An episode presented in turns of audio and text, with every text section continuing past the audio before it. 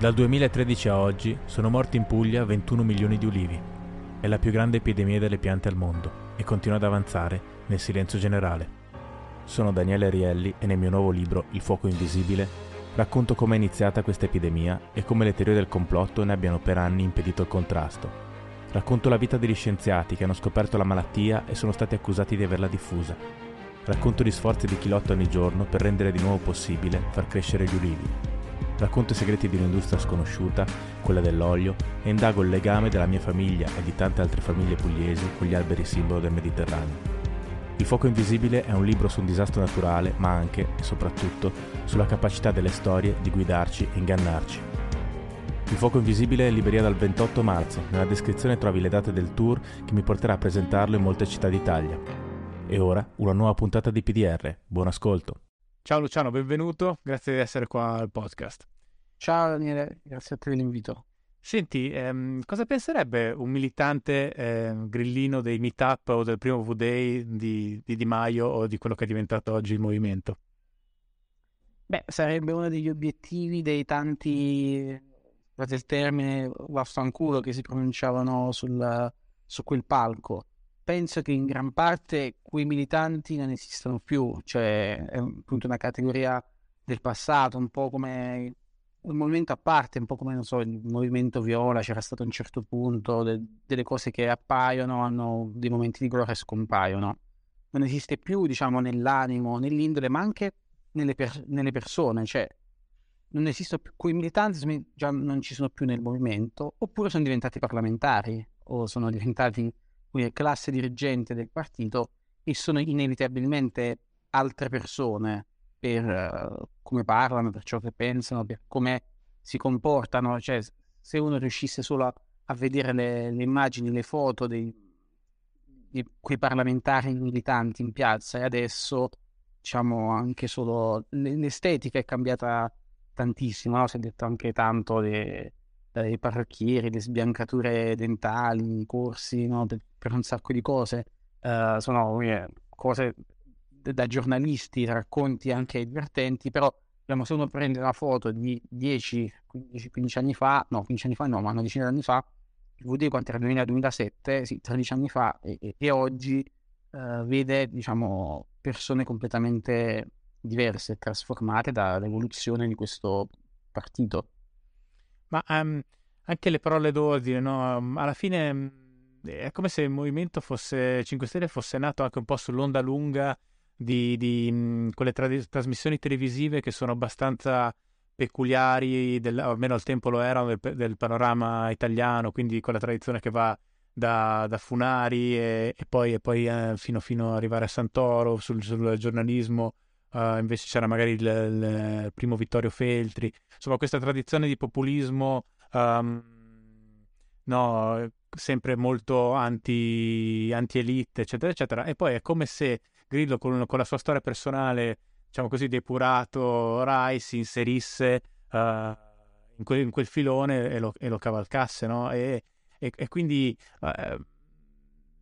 cioè, tu credi che all'inizio loro pensassero, o Grillo pensasse davvero, che sarebbero arrivati un giorno al potere? No, secondo me no. Forse chi lo pensava era Casaleggio, era Gianroberto Casaleggio, lo pensavo, o quantomeno lo sperava, aveva un progetto di questo tipo. Grillo era, come dire, il megafono ideale per questo partito, movimento, perché rappresenta un po' quelle figure come dici tu, è un po' come quelle persone lì, diciamo, si portava dietro la fama del depurato, dell'uomo antisistema, riempiva i teatri con i suoi spettacoli comici, sempre, diciamo, sul paradosso, dicendo un sacco di sciocchezze, non si capiva mai se scherzava o dicesse sul serio, o diceva sul serio scherzando, e diciamo ha raccolto attorno a sé un sacco di persone che credevano realmente, diciamo, che quei suoi paradossi, che erano diciamo, no, che da un comico si accettano, ma diciamo quando diventano quelli di un movimento politico sono anche, diciamo, pericolosi. Lui non faceva nulla per distinguere le cose, cioè far capire cosa fosse gioco, scherzo, e cosa fosse realtà. E poi dimmi. No, dicevo, e poi la cosa particolare era che era un momento anti tutto, quindi anche contro il mondo tradizionale della politica, ma anche dei media estranei a tutte queste cose, però in realtà è stato gonfiato poi dai media tradizionali, cioè nel senso, diciamo, il suo successo, popolarità è stato quando i media tradizionali, come quelli di cui parlavi tu, ad esempio ricordo Santoro o altri, hanno acceso un faro su questo movimento e quindi rilanciavano tutto quello che veniva detto e fatto senza alcun tipo però di contraddittorio, cioè senza mai che apparisse in pubblico insieme agli altri, Grillo e i suoi esponenti, ma venivano semplicemente solo rilanciate le cose che diceva. Però sai che forse io ho la sensazione che almeno in una prima fase, quando cioè non erano ancora entrati nelle stanze del potere, fosse anche peggio di così, nel senso che erano molto presenti senza contraddittorio in determinate ambienti, chiamiamole quasi delle enclave, come appunto poteva essere Santoro,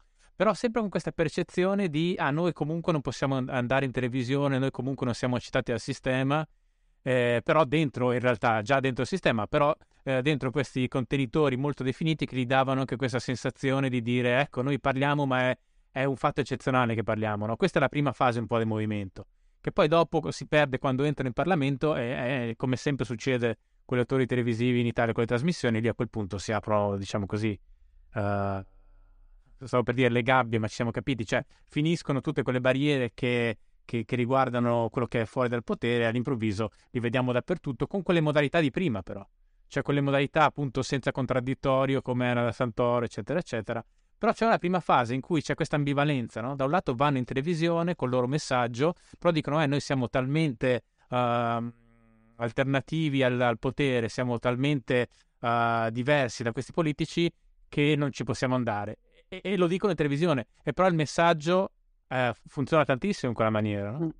Sì, perché diciamo questa cosa era proprio teorizzata, cioè Grillo, Casaleggio nel loro post dicevano che non doveva esserci il confronto televisivo, per partecipare solo ai talk show diciamo sminuiva i valori, il messaggio del Movimento 5 Stelle, perché veniva equiparato a quello di tutti gli altri, la regia o gli autori avrebbero tagliato, interrotto tra le urla il loro messaggio che era puro degli altri, svilendolo e mettendo allo stesso livello dei partiti, no? Però questa ostilità, questo essere antisistema poi veniva cercato diciamo dal sistema, che rilanciava poi senza mediazione estratti dei comizi di Grillo, non potendolo avere in studio si rilanciavano estratti dei comizi. Tutti rincorrevano facendo domande, ma lui non rispondeva. Cioè, quindi, diciamo, il vero megafono poi sono stati i media tradizionali, quelli che lui insultava e dileggiava continuamente, che hanno spesso, diciamo, come dire, amplificato questo messaggio senza molti filtri. E poi c'è un altro aspetto: questo di non andare in televisione è servito, diciamo, per mantenere la cosiddetta purezza del movimento, una non contaminazione contro, diciamo, il mondo tradizionale, ma anche per controllare poi il messaggio, perché di fatto quando è entrato in Parlamento era un modo per non far parlare i singoli eletti, i singoli rappresentanti, i cosiddetti...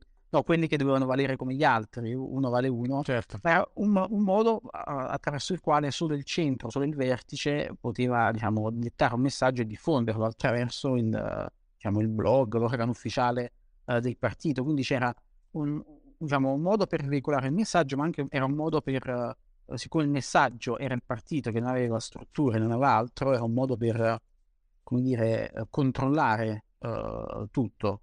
Perché poi quelli sono anche gli anni delle grandi epurazioni, cioè all'inizio quando questo Movimento 5 Stelle era molto, si concepiva quantomeno ancora come molto trasversale, non aveva un'identità che non fosse quella della protesta, c'era dentro un po' di tutto, però è proprio quello il momento in cui poi in realtà il movimento prende la direzione che poi diventerà la sua in maniera definitiva, cioè vengono fatte delle scelte proprio in termini di depurazione e sembra quasi che l'unica vera direzione politica, al di là della superficie di alcuni temi che ritornano alla comunicazione, sia il controllo del partito. Cioè sembra che in quella fase, come giustamente dicevi tu, l'azione diciamo del partito è principalmente orientata al controllo del partito stesso, più che a un'azione politica. E quindi quello è il momento in cui tantissime persone vengono cacciate in maniera unilaterale dal movimento. Sì, spesso per motivi, diciamo, risibili. Non so se ricordi, c'era uno dei primi, era stato cacciato perché è andato in televisione senza permesso. Sai, per un parlamentare è una cosa, fa quasi sorridere, però aveva un significato particolare, perché soprattutto all'inizio, come dicevi tu, che era molto magmatico, serviva per stabilire chi comanda e chi decide, chi parla e cosa può dire, e il modo in cui può dirlo, perché per il Movimento 5 Stelle alla fine, all'epoca, ma anche teorizzato, cioè i parlamentari erano materia amorfa, erano i cosiddetti portavoce che dovevano semplicemente riportare ciò che aveva detto loro il popolo, che poi non si sapeva bene cosa fosse, ma era, diciamo, il vertice che faceva, cioè, interpretava quello che diceva il popolo e diceva ai suoi rappresentanti che era il messaggio che dovevano veicolare. Scusami, a me ha sempre colpito in quel periodo, anche oltre al discorso del controllo appunto di queste epurazioni eccetera, ma anche la scarsa qualità in termini di società civile che il Movimento 5 Stelle è riuscito a portare poi in Parlamento, nel senso che dove arriva il bisogno di novità e quindi di far entrare anche in termini di rappresentanza delle persone normalmente estranee a quella che è quello che è il Parlamento, gli organi di governo eccetera, e dove semplicemente portare delle persone totalmente prive di esperienza, non solo politica ma spesso anche professionale, significa avere un controllo maggiore su di loro. Sì, sicuramente, ma era proprio, diciamo, un meccanismo di selezione avversa, cioè da una parte c'è la prima selezione, arriva a monte, cioè, come dire, le persone si autoselezionavano per partecipare a questo context che erano poi le elezioni con i click, perché c'era tutta una sottocultura che in realtà il Movimento 5 Stelle all'inizio è partita quasi come una syndication di movimenti territoriali per il no a qualcosa, a delle antenne, a un treno, e spesso erano tutte battaglie un po' antimoderne, un po' complottiste, poi c'erano i vaccini, cioè c'era tutto un no a un sacco di cose, che adesso il no al MUOS, diciamo, erano tutte spesso battaglie locali, territoriali, tutte sconnesse tra di loro, ma erano tutte portatrici di un messaggio cosiddetto antisistema, anti-elite, anti-establishment, che il no TAP, no? Un altro, che nessuno adesso ricorda più, diciamo, diciamo, tutte le battaglie identitarie del Movimento 5 Stelle nessuno le ricorda più, cioè non sono più importanti. Però questo ha permesso di autoselezionare queste persone in maniera, diciamo, avversa rispetto a una classe dirigente che uno auspicherebbe, almeno io personalmente. E poi, diciamo, se qualcuno tra queste maglie fitte scappava, diciamo, veniva eliminato dopo, diciamo, se qualcuno poi aveva qualche qualità in più o anche uno spirito, diciamo, individuale per indirizzare o di autonomia, veniva poi eliminato dopo. Sì, no, ma poi è interessante come questa classe, diciamo, varia e variegata di militanti sul territorio che avevano battaglie relativamente minime o comunque in genere di cortile, poi dessero vita a una, diciamo così, una fascia politica che era veramente molto, molto debole localmente, nel senso che nella prima fase del movimento alle elezioni locali lo andavano, tuttora vanno male, ma all'inizio andavano malissimo.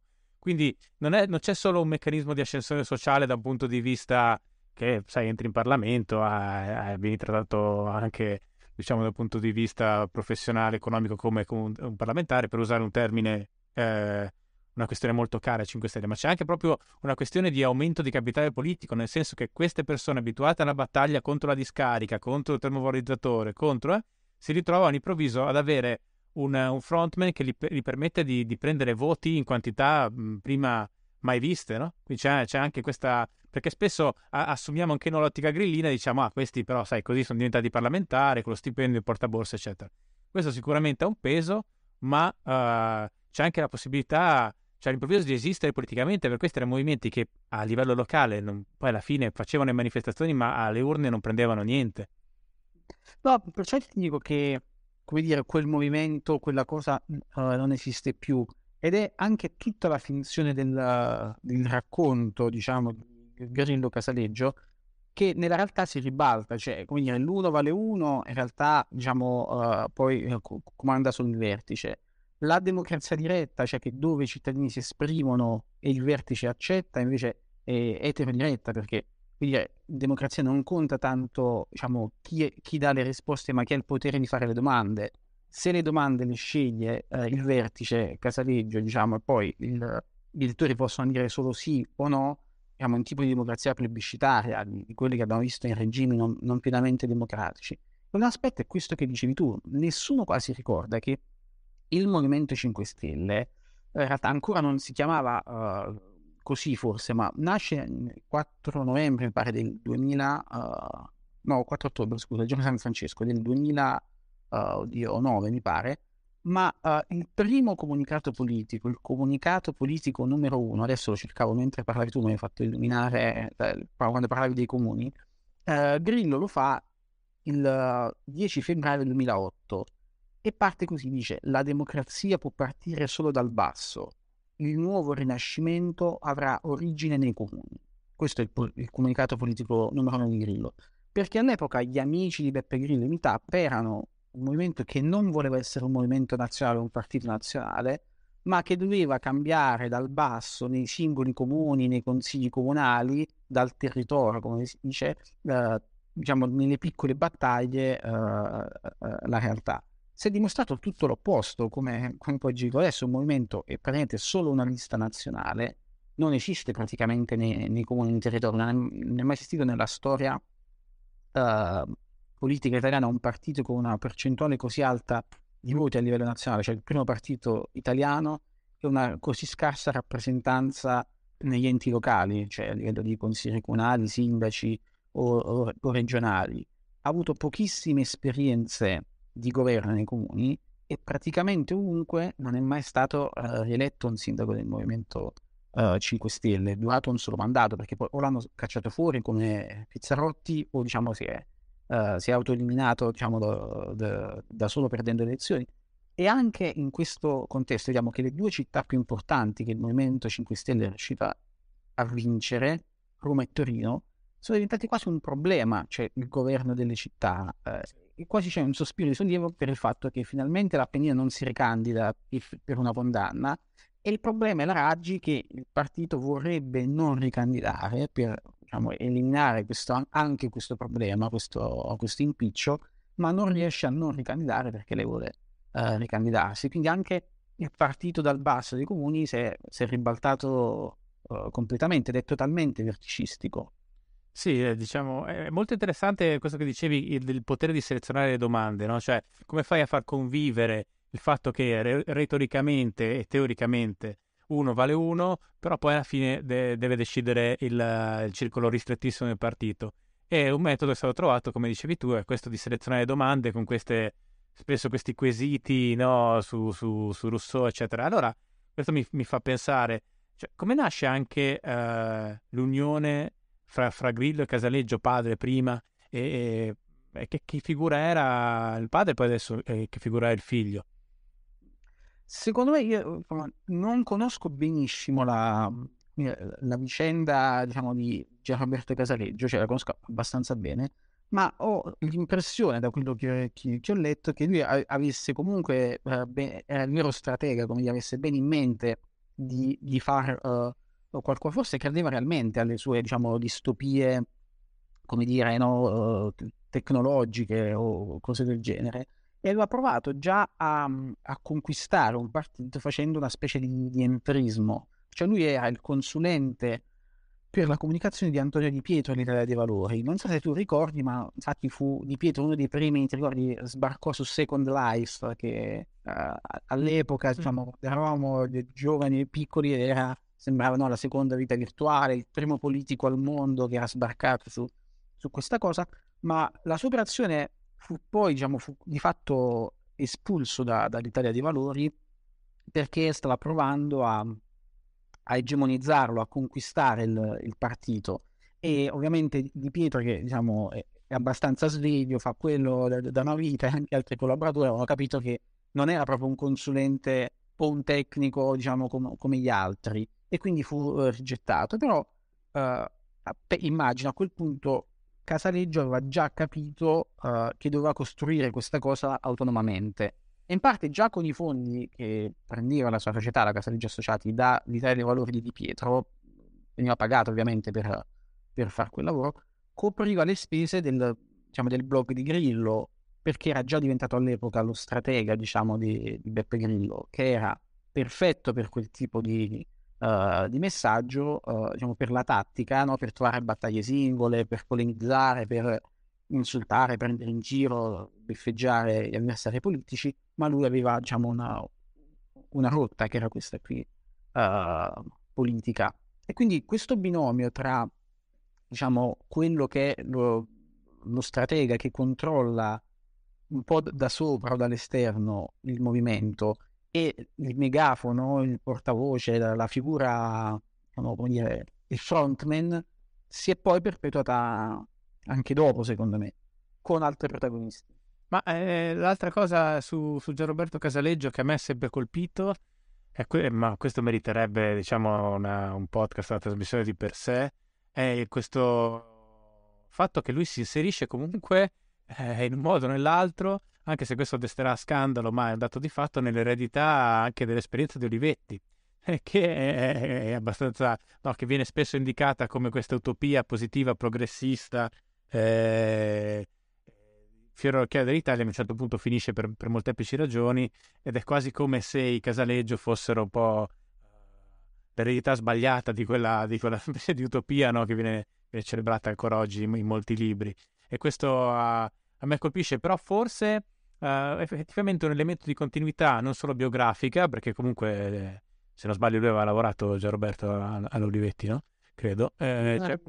C'è proprio un rapporto di tipo visionario, cioè, nel senso, poi le visioni sono molto diverse, difficilmente equiparabili, però effettivamente la portata, io mi ricordo quel video pazzesco, anche larga parte delirante, che era, mi sembra, Gaia, non so se te lo ricordi, sì. Però ecco, c'era questa volontà di cambiare il mondo in una maniera che sembrava anche quasi grottesca e che raramente però la politica italiana ha, no? Come ampiezza. E quindi di questo bisogna dargli atto, insomma, una visione così ampia, però poi, insomma, con gli effetti che ci sono stati. E poi dicevi, chi oggi esercita questo tipo di leadership, stavi ponendo un collegamento. Sì, no, mi raccollerò quello che dici. In effetti questa eredità vera o presunta o comunque autoattribuita c'è, perché ogni anno la festa di, diciamo, il ricordo di Gianroberto Casaleggio si svolge a Ivrea, che è appunto la città di Olivetti, quindi il figlio ha fatto questa associazione Gianroberto Casaleggio, questo sum, questo evento dove si parla sempre di futuro, tecnologia, con, diciamo, in maniera un po' abbastanza vaga, futuristica, così quasi da fumetto o da romanzo fantascientifico, avviene proprio a Ivrea. Oggi, secondo me, questo dualismo tra chi controlla il partito e chi lo rappresenta, diciamo, ha continuato successivamente con altri protagonisti. C'è stata soprattutto una crisi nel Movimento 5 Stelle con la malattia e poi, diciamo, la morte di Gianroberto Casaleggio e il passaggio di lato di Grillo, e questi due ruoli sono stati poi presi da Davide Casaleggio, il figlio di Gianroberto, e Luigi Di Maio, che, diciamo, dall'interno hanno scalato il partito e se lo sono, diciamo, conquistato, mantenendo sempre questa specie di diarchia, questo duplice ruolo, dove Gianroberto Casaleggio ha preso appunto l'eredità del padre, che all'inizio era, come dire, carismatica, ideologica. Lui, non avendo, diciamo, quelle qualità del padre, l'ha burocratizzata, cioè l'ha cristallizzata con le carte bollate in statuti, in associazioni, e Di Maio ha preso quella di Grillo, di capo politico, di rappresentante. E non a caso, mentre i fondatori... Quindi sostituendo un po' la figura di Grillo, diciamo. Sì. Perché non a caso, mentre i fondatori generali del Movimento 5 Stelle erano Gianroberto Casaleggio e Beppe Grillo, il Movimento 5 Stelle è stato rifondato per la terza volta nel 2017, e i due rifondatori sono proprio Davide Casaleggio e Luigi Di Maio. Questa, diciamo, veniamo rapidamente ad adesso, Questa diarchia però entra in questo contrasto, in questa crisi anche su un tipo di modello di partito, cioè Casaleggio vorrebbe tenerlo come il padre, cioè come dire fintamente democratico ma movimento, cioè controllato dall'alto, dalla figura esterna che è lui, dalla struttura tecnica, con i parlamentari che sono a rotazione uno dei tanti, mentre Luigi Di Maio, diciamo, lo sta strutturando come un partito che ha una classe dirigente, dei ministri, dei parlamentari che non sono come gli altri. Questo conflitto tra il movimento che si istituzionalizza e, come diciamo, insegna Robert Michels, diventa per forza di cose partito, entra in contrasto e Casaleggio sta scegliendo un altro megafono da sostituire al posto di Beppe Grillo e di Luigi Di Maio, che sarebbe Alessandro Battista, per riscoprire il movimento delle origini. Poi, diciamo, questo modello è quello che c'è sempre, diciamo, vuole essere ripreso o entra in crisi, diciamo, questo si vedrà con questi stati generali. Ma ascolta, tu hai fatto molti articoli e poi ricordo anche un reportage molto bello proprio sulla Casaleggio Associati.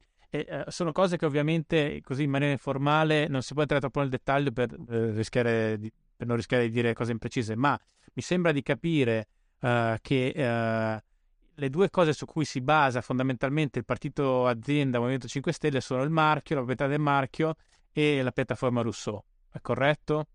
Più o meno sì. Diciamo, la cosa, il colpo da maestro, il colpo gobbo che ha fatto Davide Casaleggio è questo, lo dico in parole povere, questo passaggio, diciamo, di leadership. Quando il padre sta male e sta morendo, è proprio in letto d'ospedale perché aveva un cancro, esattamente 4 giorni prima della morte fonda Davide Casaleggio con un notaio nella corsia dell'ospedale, proprio dentro l'ospedale, fonda l'associazione Rousseau, di cui sono i due fondatori, lui e il padre, e il presidente può essere a vita solo uno dei fondatori, quindi siccome il padre morirà pochi giorni dopo può essere solo lui per sempre. Poi fa delle modifiche con degli avvocati a questo statuto, ma diciamo, non ci interessa tanto. Il passaggio successivo è questo: quando rifonda con Di Maio il Movimento 5 Stelle, rifà lo statuto del partito. In questo nuovo statuto viene scritto nel primo articolo e in tanti altri che il partito può, diciamo, deliberare, scegliere, prendere qualsiasi decisione, scegliere la classe dirigente solo attraverso la piattaforma Rousseau, che è la sua, su cui però il partito non ha alcuna forma di controllo. Quindi attraverso queste, diciamo, regolamenti, statuti, ha indissolubilmente legato il partito alla sua associazione, con un partito che è ingessato e non può liberarsi di lui. Ecco. Scusami, da Rousseau sono passate molte votazioni, anche mi sembra anche sul governo, se formare un governo, sì. No? Ma la piattaforma è mai stata certificata da qualche ente terzo o è totalmente una black box di cui non conosciamo il funzionamento? Cioè esiste la garanzia che effettivamente quando dicono l'80%, il 90%, queste percentuali no, da regime sovietico, cioè sappiamo che sono reali oppure non abbiamo nessuna prova? Cioè, due problemi. Allora, uno, non abbiamo nessuna prova. Non abbiamo prova che il voto sia truccato, ma non c'è alcuna prova che possa essere regolare per come è fatto. Anzi, tutte le prove che ci sono, c'è stata un'indagine al garante della privacy, però noi avevamo scritto abbastanza, in cui diceva chiaramente che il voto della piattaforma Rousseau non aveva all'epoca, diciamo, enti terzi o cose del genere, poteva essere manipolata ed era manipolabile dall'interno e dall'esterno in qualsiasi momento, e c'erano talmente pochi controlli che non sarebbe stato neppure possibile attraverso un audit ricostruire chi e quando avesse fatto qualcosa, che, diciamo, non c'è alcun tipo di controllo era possibile, diciamo, né interno né esterno, quindi il voto è manipolabile in qualsiasi punto. C'era quest'altra finzione, perché poi c'è sempre in tutta questa democrazia una finzione, che era il notaio, che è quello, il notaio ha certificato il voto, ma è, diciamo, una figura anche abbastanza divertente. Uno perché è proprio il notaio amico di Casaleggio, che poi si è candidato con il Movimento 5 Stelle, quindi una posizione non proprio terza, era il notaio che certificava i voti in televisione dell'Isola dei Famosi, sai, queste okay. Ma è proprio lui, cioè la stessa persona, okay, con lo stesso voto. E la certificazione era semplicemente che, come dire, vedi un numero sul computer e certifichi che è lo stesso numero che viene comunicato poi sul blog al pubblico, ma è come se, io facevo l'esempio con un po' di amici, come se tu hai un notaio che in un ristorante certifica che un polpettone che esce dal forno è lo stesso che viene portato a tavola, ma non ci sa dire nulla su come si fa il polpettone, c'è insomma carne umana, carne bovina, carne non so, scaduta, diciamo, non lo sa, non è un suo compito, non può saperlo. Però questa finzione faceva, no, però c'è il notaio garantito, il notaio certifica che, diciamo, era un'altra funzione divertente, diciamo, di tutto questo meccanismo. E scusami, ma l'Isola dei Famosi che funzione assolveva? È il notaio, quello che ti dice il televoto, no? Ah, ok. Più la stessa cosa, no? È stato eliminato, okay. Qui non so bene come funziona, però certificava i televoti o le telefonate, gli sms. Non sapevo ci fosse di un notaio per questo.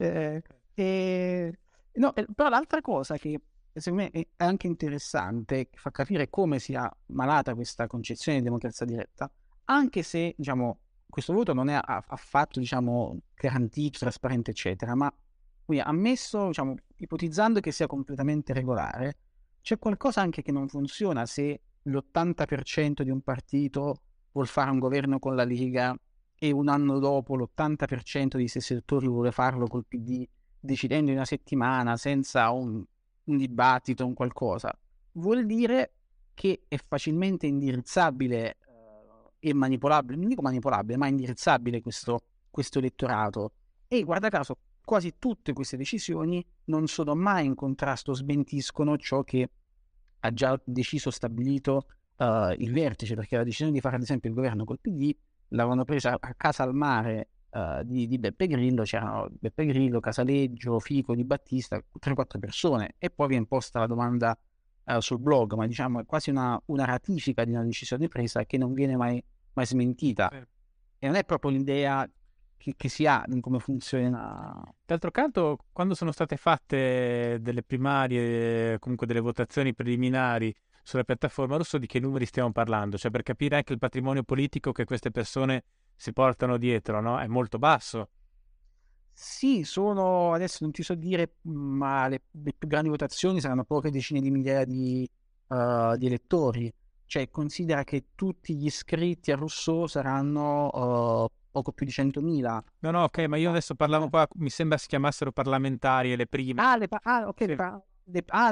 Un parlamentare veniva eletto con preferenze, che ne so, con 80-90 preferenze, diciamo, quindi era molto, molto restretto e diventava appunto un parlamentare. Cioè, anche quest'idea che la democrazia dei vecchi partiti era restretta e questa è diretta e di massa, non trova riscontro dei numeri. Come dire, le primarie del Partito Democratico hanno immensamente molti più elettori di quelle del Movimento 5 Stelle. Quindi, però, quest'idea che come dire, della democrazia diretta, della partecipazione di tutti i cittadini liberi e di massa, è stata talmente forte, accettata criticamente, che è sembrata ai più vera, e cioè che questo partito fosse più democratico degli altri, quando, diciamo, tutti gli indizi concreti non ci dicono che sia così. Sì, eppure però appunto questa retorica ha sempre funzionato. Forse proprio questa capacità di dire una cosa e farne poi l'esatto contrario, se dovessi individuare una caratteristica del Movimento 5 Stelle, anche da un punto di vista non solo giornalistico ma anche politico, quasi filosofico, è questa, cioè questa capacità costante e ciò nonostante ancora avere un consenso nel paese che è minore ma esiste ancora, cioè di dire una cosa e poi fare regolarmente l'esatto contrario. L'esempio più clamoroso, più noto, insomma, quello del governo col PD. Quante volte tutti i vari leader hanno parlato in termini del PD come se fosse, in termini, diciamo, quasi come fosse un partito, non so neanche come definirlo, però non solo irricevibile, ma quasi non degno di una democrazia, un partito corrotto, costitutivamente corrotto, eccetera, eccetera. Non so se ti ricordi qualche esempio anche. Sì, vabbè, quello che ricordano tutti è il caso recente di Bibbiano, no? Dice Di Maio, non andremo con il partito che fa l'elettroshock ai bambini, vendono i bambini, queste cose così. Ma c'erano anche, non so se ricordi, diciamo, immagini a un certo punto fecero andare in televisione con Di Battista con una piovra, chiamava la piovra PD, c'era questa piovra che ricorda appunto il malaffare, la criminalità, con tutti i indagati del PD per mafia, corruzione, c'era proprio, quindi il partito era il cancro del paese, veniva considerato, perché Berlusconi ormai non c'era più, la Lega di Salvini bene o male era diversa da quella di Bossi ed era all'opposizione, e per tutta la prima legislatura il PD è stato considerato come il male assoluto del paese, e si diceva anche nella retorica, diceva addirittura peggio di Berlusconi, perché con Berlusconi si è avuto il coraggio di contrastarlo e di sconfiggerlo, era evidente il suo, come dire, i suoi conflitti di interessi, queste cose, invece il PD, il sistema l'ha sempre protetto, ma è corrotto come Berlusconi, no? C'era tutta questa retorica.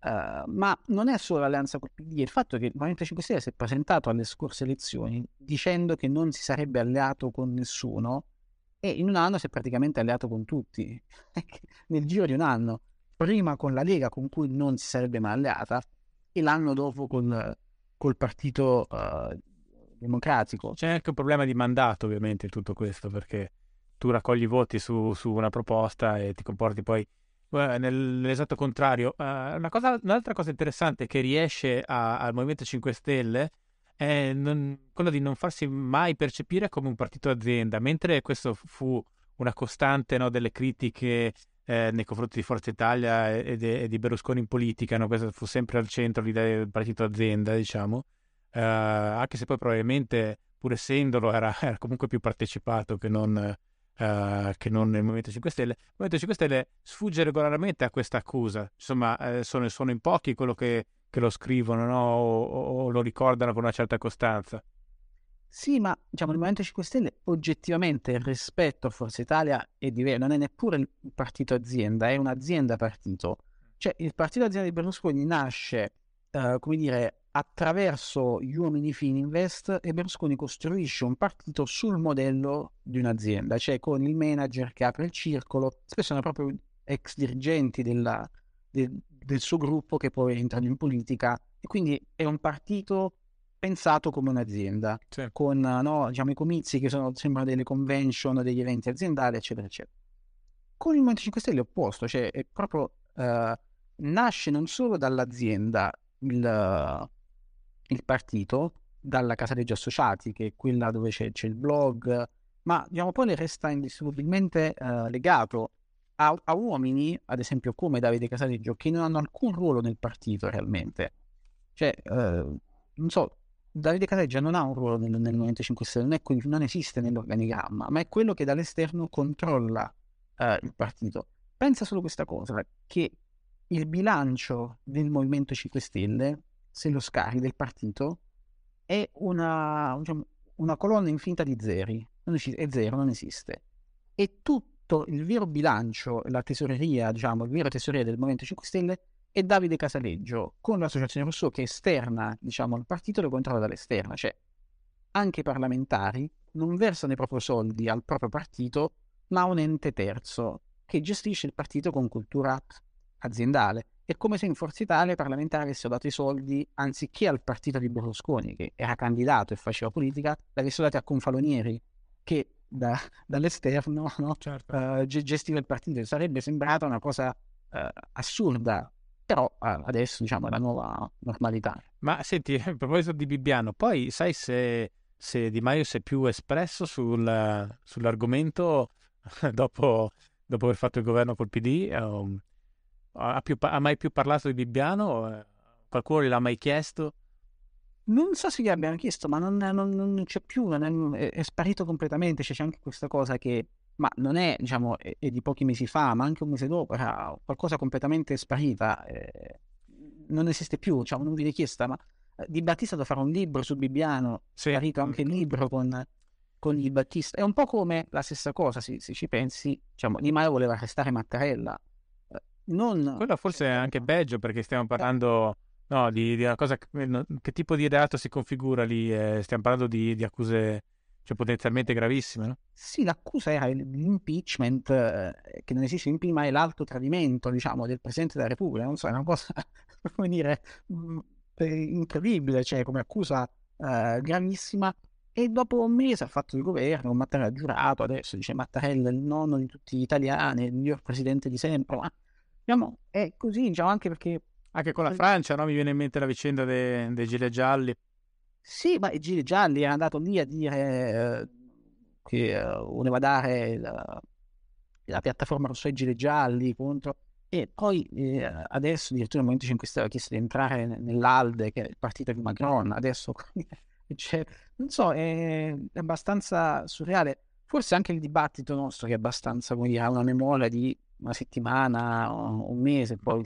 Ma infatti questo ti volevo chiedere, secondo te c'è un problema di accountability nel nostro sistema, nel senso che poi i giornalisti si dimenticano, parte alcuni, molto in fretta di quello che è stato detto il giorno prima, o semplicemente questo genere, e lo chiedo perché penso anche ad esempio a quello che succede in altri paesi, dove magari consideriamo la stampa più agguerrita rispetto a quello che è da noi, c'è poi un problema che questo tipo di forze politiche, diciamo così, antisistemiche, non hanno una richiesta da parte del loro elettorato di coerenza. Poi è la seconda, perché poi noi giornalisti stamperà un sacco di problemi, però tutte queste cose sono state evidenziate tante volte e spesso anche chieste. Sul fatto di Bibbiano mi viene in mente prima, pensandoci una volta, Crimi forse lui ha detto beh forse abbiamo un po' esagerato o diciamo qualcosa del genere, però è qualcosa forse che non interessa agli elettori, forse diciamo questo grado di coerenza non è richiesto, né diciamo i politici che rispondono un po' a questo tipo di incentivi che arrivano dagli elettori, cioè se si arrabbiano o meno, si rendono conto che comportarsi in questo modo non ha conseguenze negative politico-reputazionali, quindi sono liberi di dire quello che gli va in quel momento. Quindi sì, c'è un profluvio di dichiarazioni, interviste anche settimanali, ma che tutti sanno una scadenza brevissima, cioè dopo una settimana non avranno alcun valore. Da questo punto di vista, adesso parlando, mi viene in mente che l'unico politico che poi ha fatto altri errori, per carità, che negli ultimi anni alle volte si è scusato, comunque ha ammesso degli errori, è stato Renzi. Cioè l'unico che questa pratica pubblica ogni tanto, almeno fino a poco tempo fa, no, qua e là, di circostanziare la sua... E voglio dire, non è stata ben recepita, diciamo, questa abitudine, no? Sì. Certo, non è l'unico motivo per cui è finito dove è ora. Però se penso chi è che alle volte ha detto ma qua forse avremmo potuto fare diversamente, eccetera, mi viene in mente... solo lui che l'abbia fatto pubblicamente e non mi sembra che sia stato ripagato per questo, anzi. No, guarda, non è il massimo dell'umiltà, sì, certo.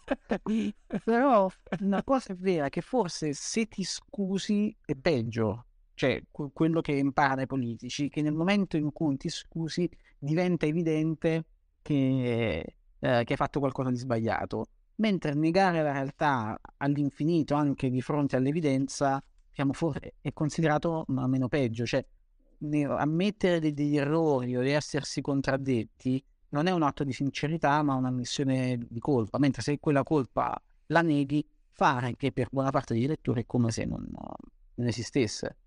Ma anche ad esempio, parlando di giravolte clamorose, la vicenda Autostrade, no? Io mi ricordo nei giorni successivi al disastro del Ponte Morandi, questo ingresso, no, nella chiesa durante i funerali applauditi, era credo nella chiesa, no? Se ricordo. Sì.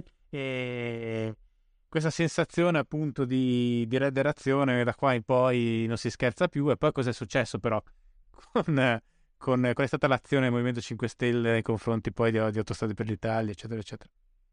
È ancora tutto fermo dopo più di 2 anni, se non sbaglio. Sì, perché quindi poi ogni cosa, la realtà è sempre più complicata di come la fai con una dichiarazione.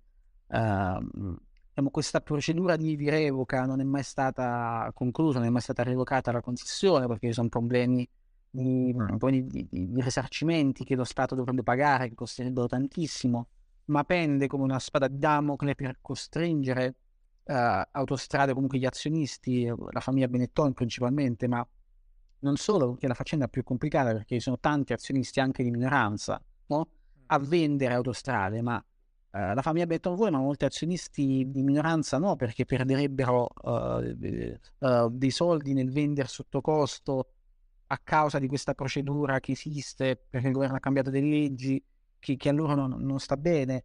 E quindi c'è tutta una trattativa complicata attraverso la Cassa Depositi e Prestiti che dovrebbe acquisirla, ma non si trovava accordo sul prezzo, su alcune manleve giuridiche per responsabilità future, su cose che potrebbero accadere, che non sono definite. È tutto molto più complicato. E poi c'è... Scusi, però questo quadro che tu descrivi molto bene, molto dettagliato, eccetera, poi sono sicuro che si potrebbe andare ancora più in dettaglio, però a fronte di... Cioè, quali erano state le dichiarazioni al tempo, no, di Di Maio? Ti ricordi?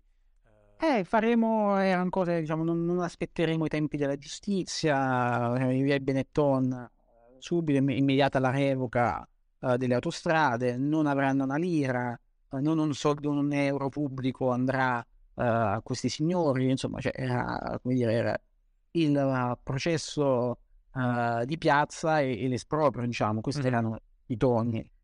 Adesso si va a uno scenario in cui, se ci sarà questo passaggio di proprietà, che immagino anche la proprietà vorrà, avverrà attraverso un accordo economico, a pagare delle azioni e dare dei soldi, perché quella strada non è percorribile. Però anche questo, come dire, quella battaglia non ha senso se va portata a compimento. Adesso non interessa più a nessuno se Benetton vende, cioè non a nessuno, diciamo, al grande pubblico, se vendono, a che prezzo, ormai è una storia di 2 anni fa. Sì. Quella battaglia contava nel momento in cui veniva fatta. Adesso come si è conclusa, come si concluderà, non interessa più a nessuno. Ci sarà un'altra battaglia da fare. Poi è stata la volta dei taxi del mare, ti ricordi, no? Di Maio con quest'altro procuratore di Catania, dicevano insieme che le ONG prendevano i soldi da Soros per portare gli immigrati in Italia. C'era tutto questo complotto internazionale, così, tutte cose completamente inventate, archiviate, non c'era una prova, ma ormai non interessa più a nessuno, cioè, conta solo nel momento in cui viene fatta una...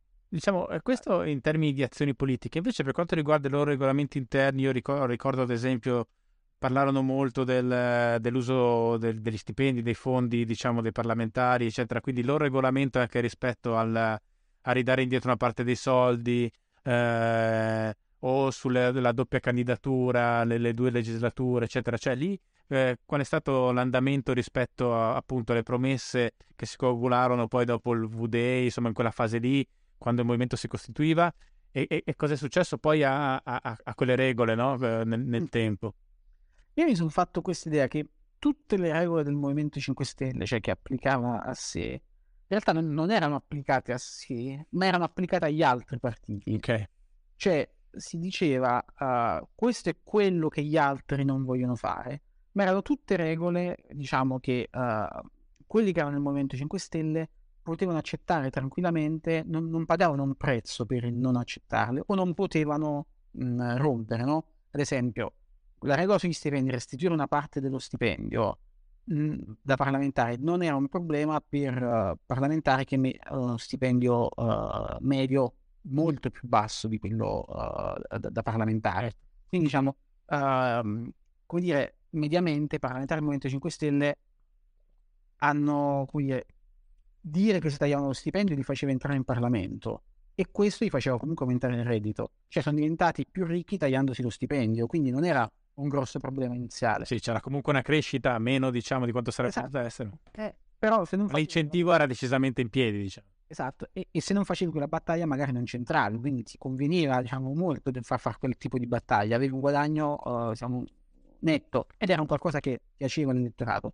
Poi iniziano i problemi quando, una volta che hai quel reddito, diciamo, cambia il tuo stile di vita, cambiano le tue spese e inizia a essere problematico, e inizia a tardare, mentre prima erano tutti puntuali. All'inizio, ricordo, c'erano scene fantastiche nelle chat, si parlavano tra di loro, si dovevano conservare tutti gli scontrini, se il panino poteva essere messo tra le spese politiche o era delle spese personali, vivevano in case in condivisione, pagavano una stanza a testa, era, diciamo, come dire, anche molto naif come visione. Poi, diciamo, come la vita politica, lo stile di vita cambia e le necessità aumentano, è iniziato ad essere problematico il tema della restituzione. Quindi si sono tolte alcune spese, si è scelta una via forfettaria, molti non restituiscono, tanti si lamentano di 300 euro da dare a Casaleggio. Quindi, diciamo, inizia a essere problematica la regola, difficile da far rispettare. E qui anche qui è interessante, perché quando erano pochi a infrangere la norma, sì, questa veniva applicata e c'era l'espulsione. Adesso che sono in tanti a farla, diventa molto più problematico. Allo stesso modo quella del limite dei due mandati. Di porsi il tema del limite dei due mandati serviva per dire che gli altri partiti non lo facevano, perché c'erano persone che avevano molti più mandati, ma per il Movimento 5 Stelle, in cui nessuno aveva fatto un mandato da parlamentare, la prospettiva in cui quella regola sarebbe stata applicata era di 10 anni dopo, quindi non era un problema all'epoca, ma lo sta diventando adesso. E così tutte le regole, quando si è arrivati al momento in cui le regole a un livello ampio devono essere applicate, sono state poi cambiate progressivamente. È stato fatto prima con i consiglieri comunali, adesso il terzo mandato con i sindaci per far ricandidare la Raggi, e molto probabilmente avverrà lo stesso quando si dovrà rinnovare il Parlamento. Adesso è prematuro, diciamo, ma è inevitabile che si arriverà a quel punto. Quindi, diciamo, tutte queste regole servono solo per distinguersi dagli altri, ma diciamo, non dovranno essere applicate a se stessi. Mi viene in mente a livello di stile di vita anche, ci sono stati tanti casi, no? Che poi alla fine sarebbero anche meno interessanti se non fossero loro stessi ad aver messo così tanto l'attenzione su queste cose, no? Mi ricordo quando la Raggi fu fotografata con questa borsa che sembrava di Hermès, scoppia il pandemonio, una polemica, poi il marito posta la fotografia dell'etichetta e dice no, questa è una coppia che fa un artigiano romano, quindi quasi peggio di la giustificazione della cosa, no? Quindi si sfocia spesso e volentieri un po' nel grottesco, però è quello che hanno costruito anche loro nel tempo, no?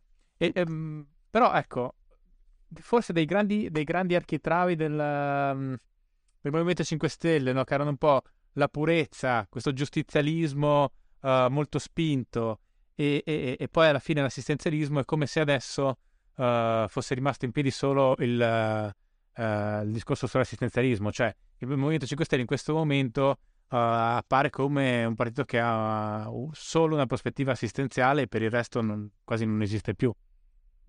Sì, questo è importante, gli aspetti, come dicevi tu, del giustizialismo e assistenzialismo, perché altrimenti dalla descrizione che facciamo sembra che, come dire, è un movimento, aveva delle idee, dei principi, non ha avuto alcun impatto perché ha rinnegato tutti i suoi principi ed è diventato come gli altri. Sarebbe ingeneroso, ma anche non vi ritiro, perché ha avuto un impatto notevole poi sulla vita politica del paese, su alcuni cambiamenti. I più importanti sono stati appunto questi, cioè al di là appunto della lotta anticasta, che è tutta ovviamente, no, scena, quindi vitalizi, parlamentari, queste cose che non ha un impatto significativo, ma quello che c'è stato è stato sui temi della giustizia, c'è il giustizialismo e l'assistenzialismo. Queste sono due cose che hanno resistito e su cui il Movimento 5 Stelle non cede, ma ha piegato tutti gli altri partiti.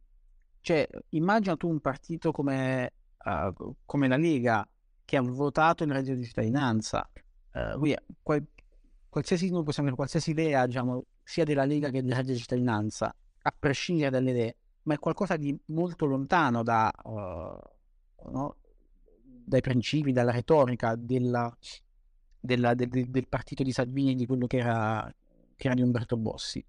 Allo stesso modo diciamo, c'è stata la cosiddetta riforma della giustizia, con l'abolizione della prescrizione, e su cui la Lega, che è un partito giustizialista, non era pienamente favorevole, ma che è rimasta anche con il Partito Democratico. Il Partito Democratico si era opposto molto a questa riforma, perché anche con il ministro della giustizia Orlando, che in passato aveva avuto un'impostazione diversa, più garantista sulla giustizia, ma su questi principi il Movimento 5 Stelle non ha ceduto e ha piegato, diciamo, tutti i vari partner di governo. E questo è l'altro paradosso, cioè che il Movimento 5 Stelle, quanto più ha realizzato i suoi programmi, i suoi obiettivi, tanto più ha continuato a perdere elettorato. Questa è un'altra cosa, diciamo, che no? Le persone non votano i partiti perché non fanno quello che hanno promesso. In realtà il Movimento 5 Stelle su molte cose che aveva promesso le sta facendo, cioè il reddito di cittadinanza, l'abolizione della prescrizione, il taglio del numero dei parlamentari. Sono tante cose che aveva promesso, che anche su questo fronte il Partito Democratico aveva votato sempre no, e quando è andato al governo con i 5 Stelle ha subito questa scelta e l'ha avallata. Quindi diciamo questi principi sono rimasti, una po' sorta di antiparlamentarismo, no? Di antipolitica, anche adesso che è un partito istituzionale, l'assistenzialismo e il giustizialismo, e su questo ha piegato un po' anche tutti i vari alleati che si è trovato di fronte. Ma ecco, sul reddito di cittadinanza, no? Tu ne hai scritto spesso, l'hai studiato, insomma... A me, ti dico, faccio prima una piccola premessa, a me colpisce abbastanza il discorso che da un lato una parte del Movimento 5 Stelle descrive il nostro paese come un paese di Airbnb e di ristoranti, diciamo, cioè quindi questa economia è sicuramente importante ma che non può e non potrà mai sostenere un'economia avanzata come dovrebbe continuare a essere quella italiana, no? E dall'altra poi fa queste fughe in avanti come se l'automazione del lavoro fosse completa, avessimo un'intelligenza artificiale diciamo talmente sviluppata ormai che praticamente tanto vale fare il reddito di cittadinanza per tutti perché non ne avanza più lavoro per esseri umani, che è una prospettiva che in futuro potrebbe anche effettivamente accadere, ma è ancora molto lontana, e quindi un po' questo contrasto fra strapaese nella pratica, no? E quello che poi è al centro del loro pensiero economico, e poi invece questo giustificare un assistenzialismo con una frontiera futura, no? Che è più da Silicon Valley e neanche del tutto da Silicon Valley per il momento che italiana, mi è sempre un po' fatto abbastanza ridere, diciamo, per usare un eufemismo. Però ecco, questo per dire che il reddito di cittadinanza io è una misura che non mi trovo d'accordo, però non è neanche nel dibattito occidentale così folle in assoluto. Però ecco, io voglio sapere come l'hanno implementato loro, che effetti sta avendo. No, su cui sbaglio quello che dicevi sull'impianto teorico, che fa anche sorridere secondo me, perché viene giustificato con questa visione, no, sempre futuristica, no? Diciamo, dove i robot fanno il PIL e noi umani ci riposiamo e possiamo consumare perché ci sarà disoccupazione tecnologica, no? Se ne parla molto. E tanti economisti, sia diciamo più socialisti che liberali, sono in una certa misura favorevoli a cose come il reddito di cittadinanza, cioè un reddito di base. Persino Milton Friedman o Frederick von Hayek, che erano turbo liberisti, dicevano che lo Stato, diciamo, dovrebbe garantire un minimo di reddito a chiunque. La negative income tax di Friedman era questa roba qui, e anche tanti altri più socialisti e statalisti. Il punto è che questa narrazione non regge in Italia, perché non c'è da noi disoccupazione tecnologica, cioè l'Italia è uno dei paesi occidentali da più di 20-30 anni dove la produttività non cresce affatto, quindi quantomeno è sbagliata l'analisi se parti da quel presupposto, cioè la gente non lavora perché c'è troppa innovazione.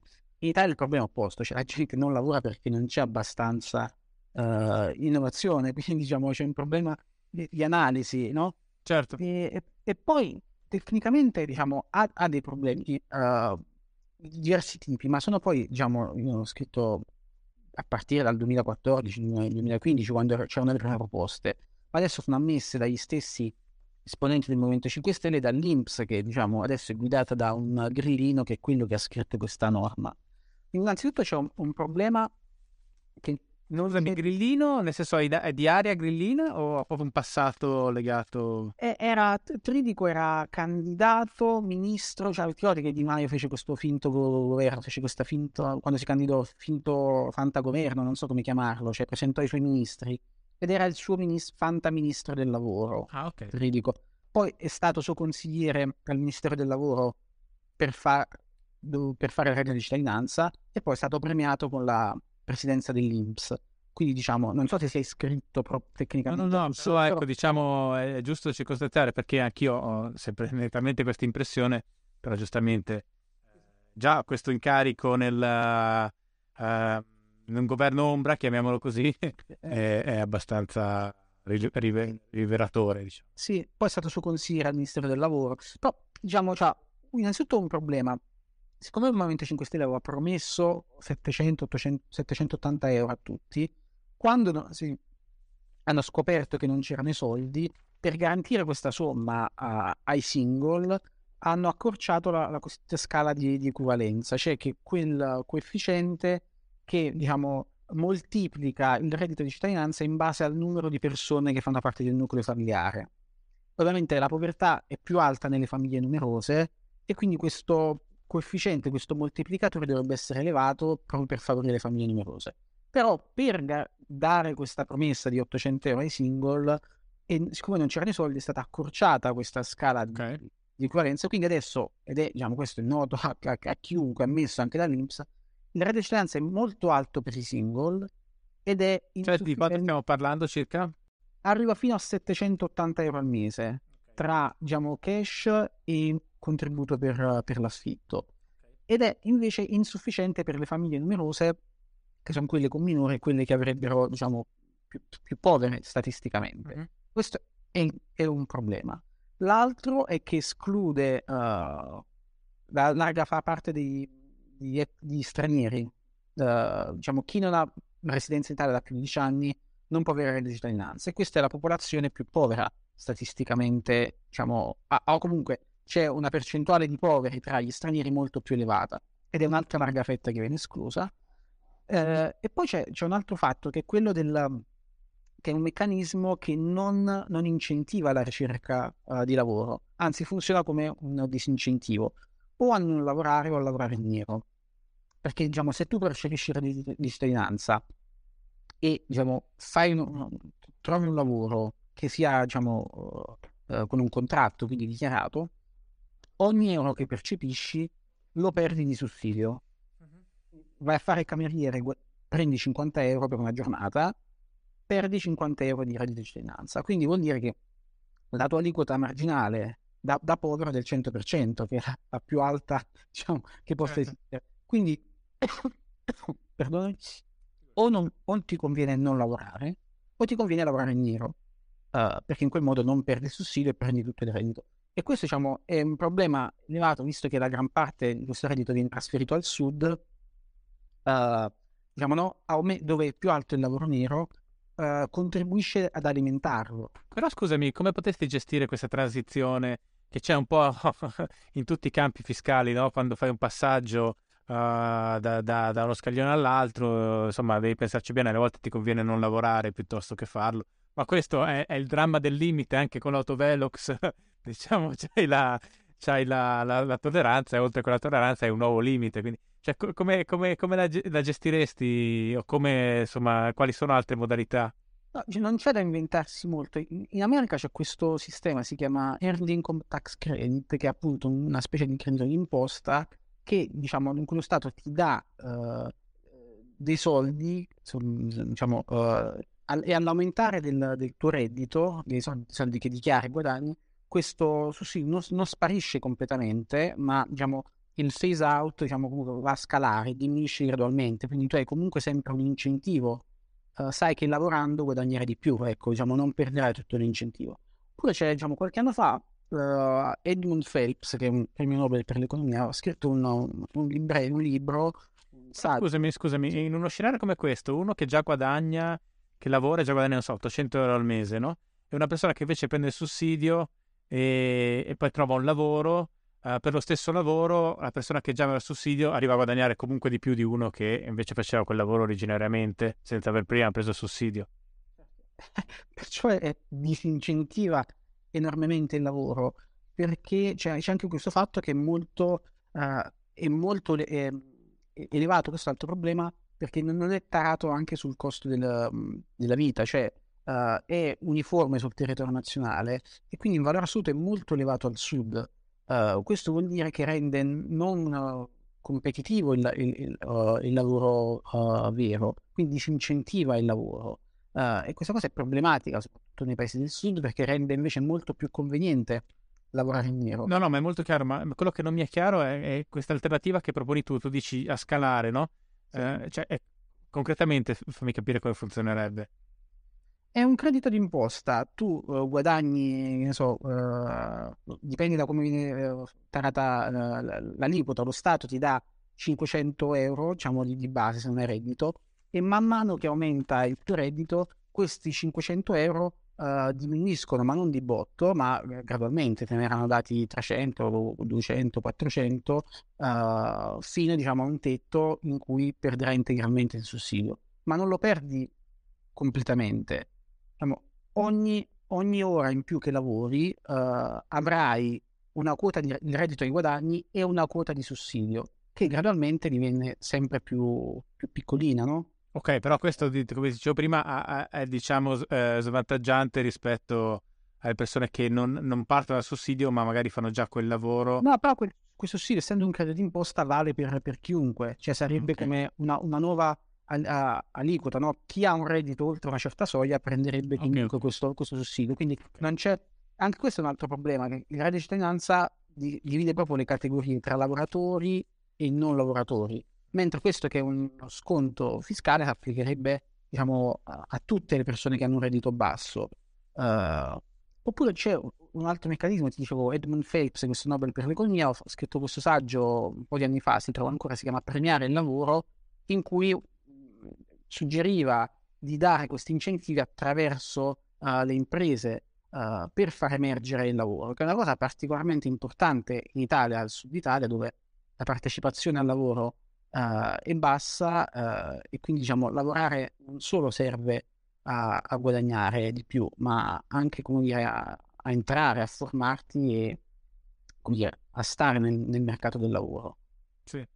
E quindi diciamo ci sono metodi diversi. L'altro problema che emerge, si somma a tutti gli altri, è che il reddito di cittadinanza è uniforme su tutto il territorio nazionale, nonostante l'Italia abbia livelli di produttività e di costo della vita molto diversi da nord a sud. Certo. Quindi in alcune zone del sud è molto alta, no? È molto alto, e mentre è insufficiente in molte altre zone del nord.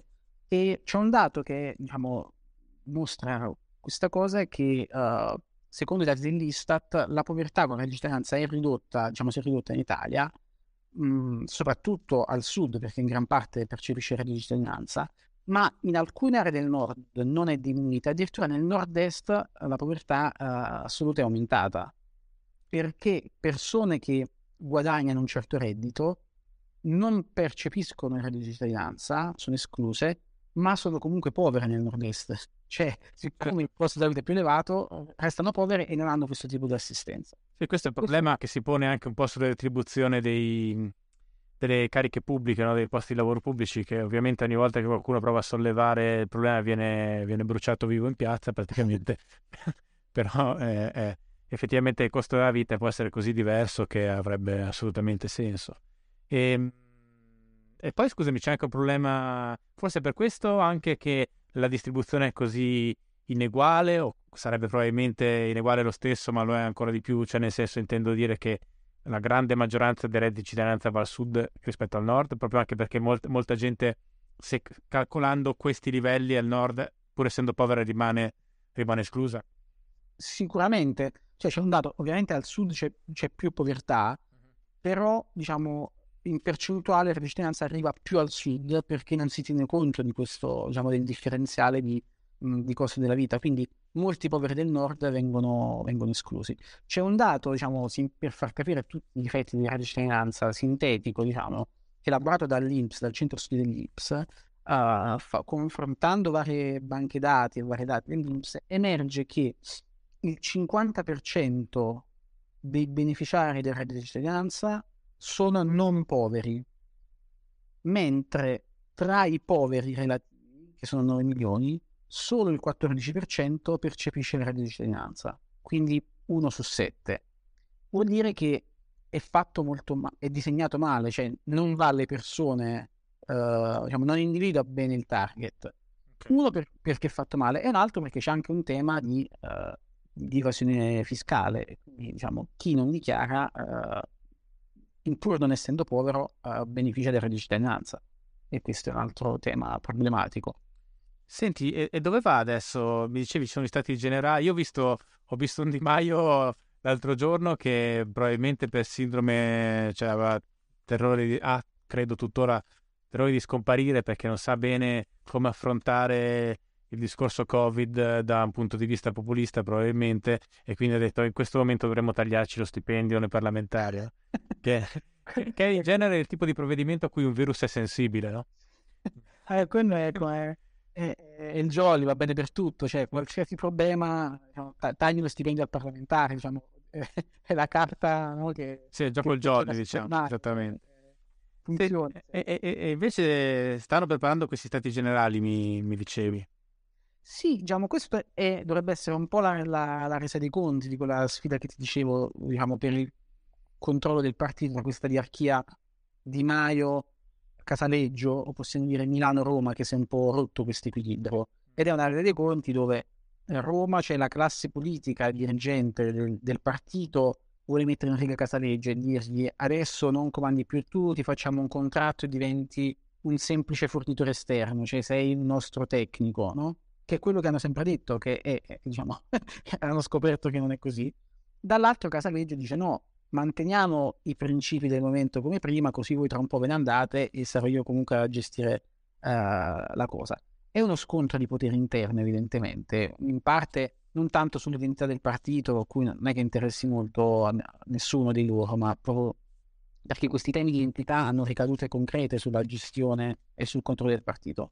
Ma è, diciamo, secondo me è abbastanza surreale che il partito che è nato come quello vicino alle istanze del popolo, della gente comune, no? Contro l'indifferenza e l'autoreferenzialità della casta che pensa solo agli affari suoi, nel momento, diciamo, più drammatico della storia repubblicana del paese, degli ultimi appunto 70 anni almeno, dalla fine della guerra, in cui c'è una pandemia, c'è un'emergenza sanitaria, una recessione economica incredibile, il principale partito italiano fa una cosa chiamata stati generali per sapere se Casaleggio deve avere un contratto o meno. È, diciamo, la cosa più autoreferenziale e più, come dire, lunare che si possa immaginare. Cioè, immagina la Merkel che apre un congresso della CDU nella pandemia per decidere se devono cambiare il tecnico informatico, una cosa che non so, si stenta a immaginare. Ed è appunto il partito del popolo, della gente comune, no? Che fa questo, ed è, diciamo, una fine incredibile, un po' ingloriosa. E invece rispetto al posizionamento europeo, no, amici, questo tentativo di andare diciamo, nello schieramento di Macron, e poi ce ne sono altri, come funziona il posizionamento anche 5 Stelle a livello europeo, perché quello indica anche un po' di spaesamento complessivo, no? Sì, diciamo, in Europa si vede, diciamo, tutto il problema di questa massa più o meno amorfa che è il Movimento 5 Stelle, in Europa si vede ancora di più. Cioè, mentre in Italia ha un senso, un posizionamento, i temi come antipolitica, giustizialismo, queste cose qui, un'entità specifica che non si sa bene se sia di destra o di sinistra, in Europa non esiste nulla di analogo, e il Movimento 5 Stelle fa fatica a trovare un posto dove stare, una scatola in cui stare. Quando è stata votata la presidenza della Commissione, questa von der Leyen, in cui il Movimento 5 Stelle è stato determinante con i suoi voti, ma il partito ha espresso tutte le opzioni di voto possibile, cioè una parte ha votato a favore, alcuni parlamentari hanno votato contro e altri si sono astenuti. Abbiamo sul voto, diciamo, più importante. E allo stesso modo non riescono, sono nel cosiddetto una specie di gruppo misto, sono senza gruppo perché non trovano un gruppo in cui stare. Prima erano con l'estrema destra, no, di Farage, hanno provato ad andare con i liberali ma li hanno respinti. Vorrebbero andare con i verdi ma li hanno respinti. Recentemente c'è anche un conflitto, diciamo, tra un gruppo parlamentare che vorrebbe andare con i socialdemocratici, quindi con il PD, e da Roma in cui si spinge per andare col Partito Popolare Europeo, che poi sarebbe il partito della Merkel e anche di Berlusconi. Sembra che, diciamo, vada bene qualsiasi cosa, eppure in Europa nessuno è disposto ad accettare i grillini. Non so per questa loro ambiguità di fondo, per l'incapacità anche loro di capire che roba sia. È stato molto più semplice per Berlusconi e per Forza Italia a un certo punto trovare una casa in Europa, anche se non so se ricordi, ma, diciamo, in una quasi preistorica c'era tutto un tema se potesse entrare nel Partito Popolare Europeo, perché c'erano il PP dell'epoca, c'era tutta la discussione con l'avvicinamento, però è stato molto più semplice. I 5 Stelle in Europa non hanno, non avendo un'identità, non riescono ad avere una casa, un po' dei pellegrini. Ma senti, ma credi che ci sia anche una peculiarità, proprio non solo un problema di collocazione, ma proprio perché forse quelli che sono i sentimenti profondi che esprime un partito come 5 Stelle sono anche per certi versi molto peculiari dell'Italia. Penso ad esempio questa dissociazione che c'è un po' alla base del movimento, per cui la colpa, se dovessi individuare proprio una cosa costante sempre in tutta la retorica delle 5 Stelle, veramente questa dall'inizio fino ad oggi, con tutti i cambiamenti di cui abbiamo parlato finora, è l'idea che la colpa è sempre degli altri, no? Cioè, se proprio questo, secondo me, è il vero collante storico del Movimento 5 Stelle è un rifiuto totale e radicale, assoluto, proprio filosofico, del concetto di responsabilità. Cioè, è sempre colpa degli altri, no? E questa cosa qua, secondo me, è una, innanzitutto, tipica delle società in avvitamento su se stesse, in disgregazione, diciamo, proprio prossime a delle crisi strutturali molto profonde, cioè difficilmente reversibili, che è la condizione in cui vedo abbastanza l'Italia. E credo che sia anche al tempo stesso una posizione molto meno diffusa, seppur siamo nell'epoca del risentimento, però molto meno diffusa in Europa, perché magari sono dei sistemi un po' più funzionali, pur non essendo perfetti sotto molti aspetti, perché poi non bisogna neanche eccedere nell'autoflagellazione. Però ecco, questo aspetto specifico forse, no, che un po' l'anima e 5 Stelle trova meno sponda in ambito europeo, proprio per questa radice culturale profonda. Sì, che è molto italiana e molto comune a tanti partiti. C'è quella un po' anche del vittimismo, diciamo, c'è sempre qualcun altro che, diciamo, fa qualcosa contro l'Italia nel mondo o contro di noi, perché, diciamo, essere, soprattutto in questa fase, poi essere vittime dà, diciamo, un certo potere di rivendicare, come dire, dà forza ad essere vittima o ritenersi tale, no? Ti fa pretendere dei diritti, ti fa pretendere qualcosa, ed è qualcosa di molto forte. Diciamo, anche la Lega, diciamo, punta molto su questa specie di vittimismo. Col Movimento 5 Stelle non si sa mai quale sia il bersaglio, perché, diciamo, quando sono all'opposizione, diciamo, no, il problema è il governo, è colpa di chi è il governo. Quando sono il governo è colpa di chi è in Europa o di qualcun altro, e periodicamente il cattivo cambia sempre, può essere Merkel, può essere Macron, può essere chiunque, quindi c'è sempre il tentativo di trovare un nemico. Però, diciamo, dici tu, un po'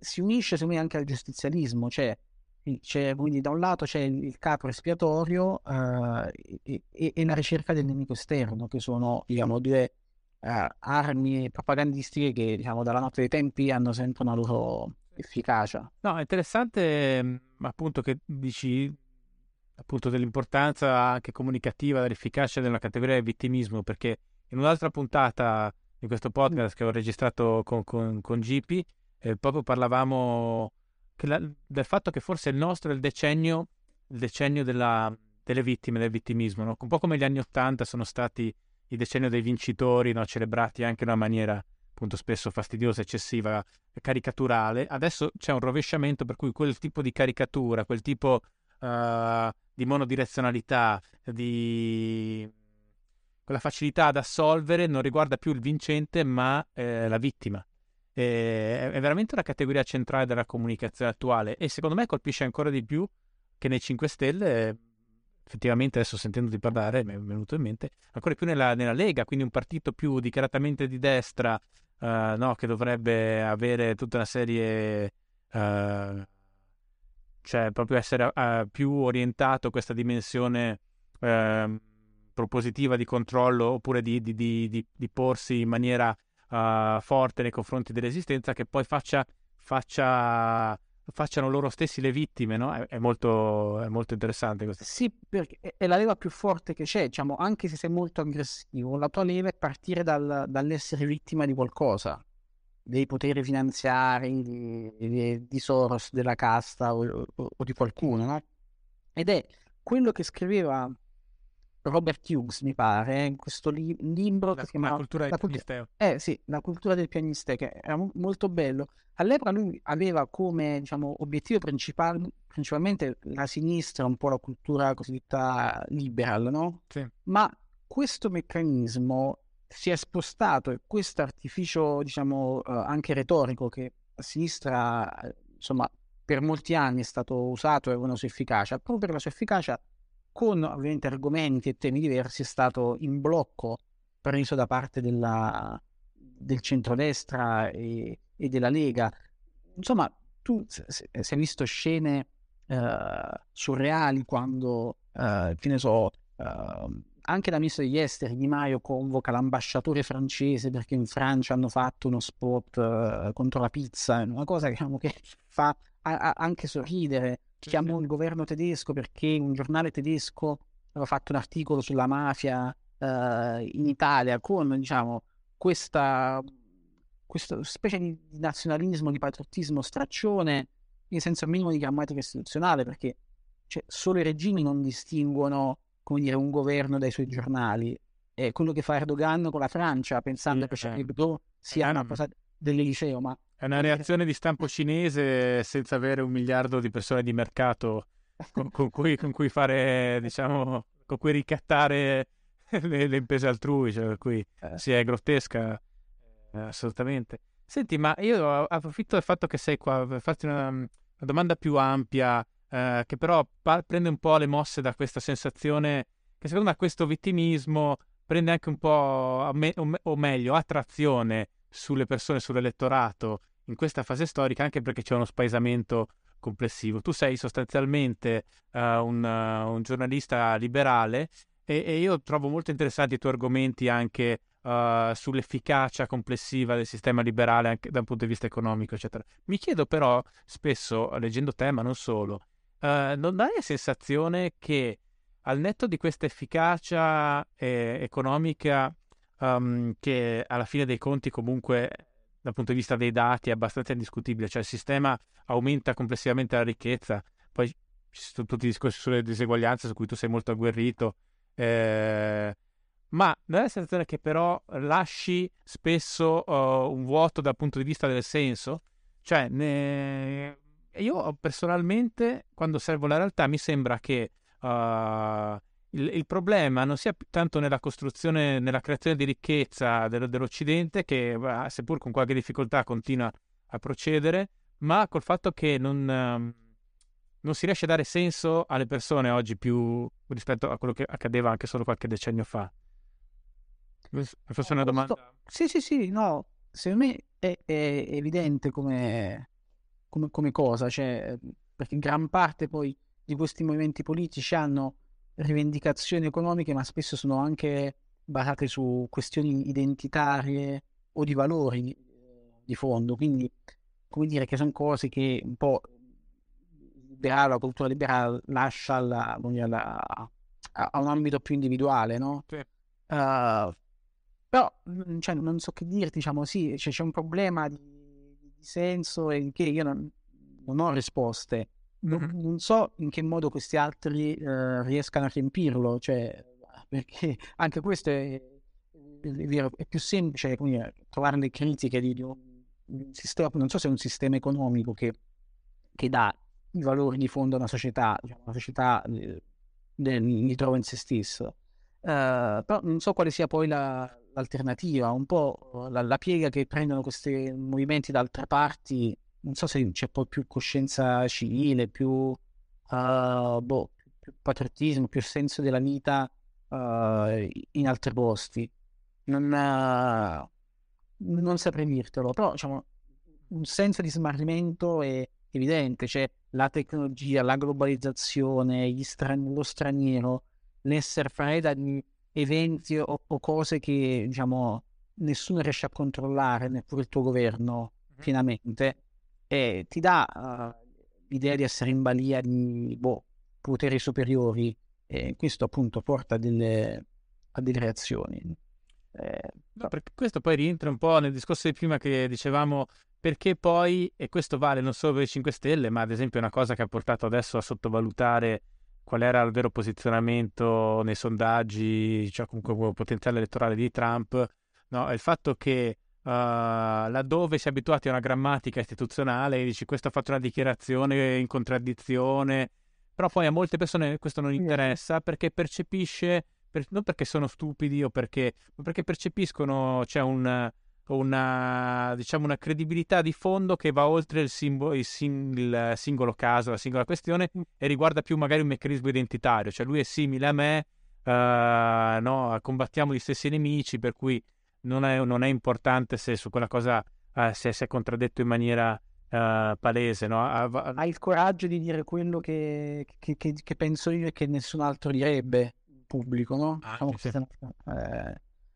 È evidente, e spesso diciamo, c'è anche una sottovalutazione dei meccanismi. Ad esempio, a me una cosa che ha colpito, poi non conosco bene gli Stati Uniti, diciamo, lo dico come lettore, ma diciamo, tutto questo movimento di Black Lives Matter pensavano, diciamo, che sarebbe stata l'ondata che travolgeva Trump, e a me ha sorpreso molto, diciamo, vedere come in realtà dai dati che emergevano Trump ha perso parte dei consensi, soprattutto tra i bianchi maschi adulti, e invece l'ha incrementato tra i neri e tra i latinos. Era bassissimo, diciamo, aveva tra le donne nere il 4%, poi è arrivato all'8%, tra gli uomini di colore ha aumentato ulteriormente ed è molto più alto tra i latinos. Forse, diciamo, anche perché, immagino, un'idea, diciamo, è un'interpretazione, ma così da lettore, anche in quella fase il tema degli incidenti, degli scontri con la polizia, ci sono anche persone di colore per cui il tema della sicurezza, dal crimine, da così, sono magari più importanti della questione razziale, che diciamo magari sulla loro pelle non vedono così diciamo grave come veniva mostrata, cioè la percezione del crimine o degli scontri, no, potrebbe essere rilevante, il timore, perché in molte zone nere ci sono incidenti, omicidi, quindi il tema di, come dire, togliere soldi e potere alla polizia può essere visto anche per persone, per minoranze, come una minaccia alla propria sicurezza.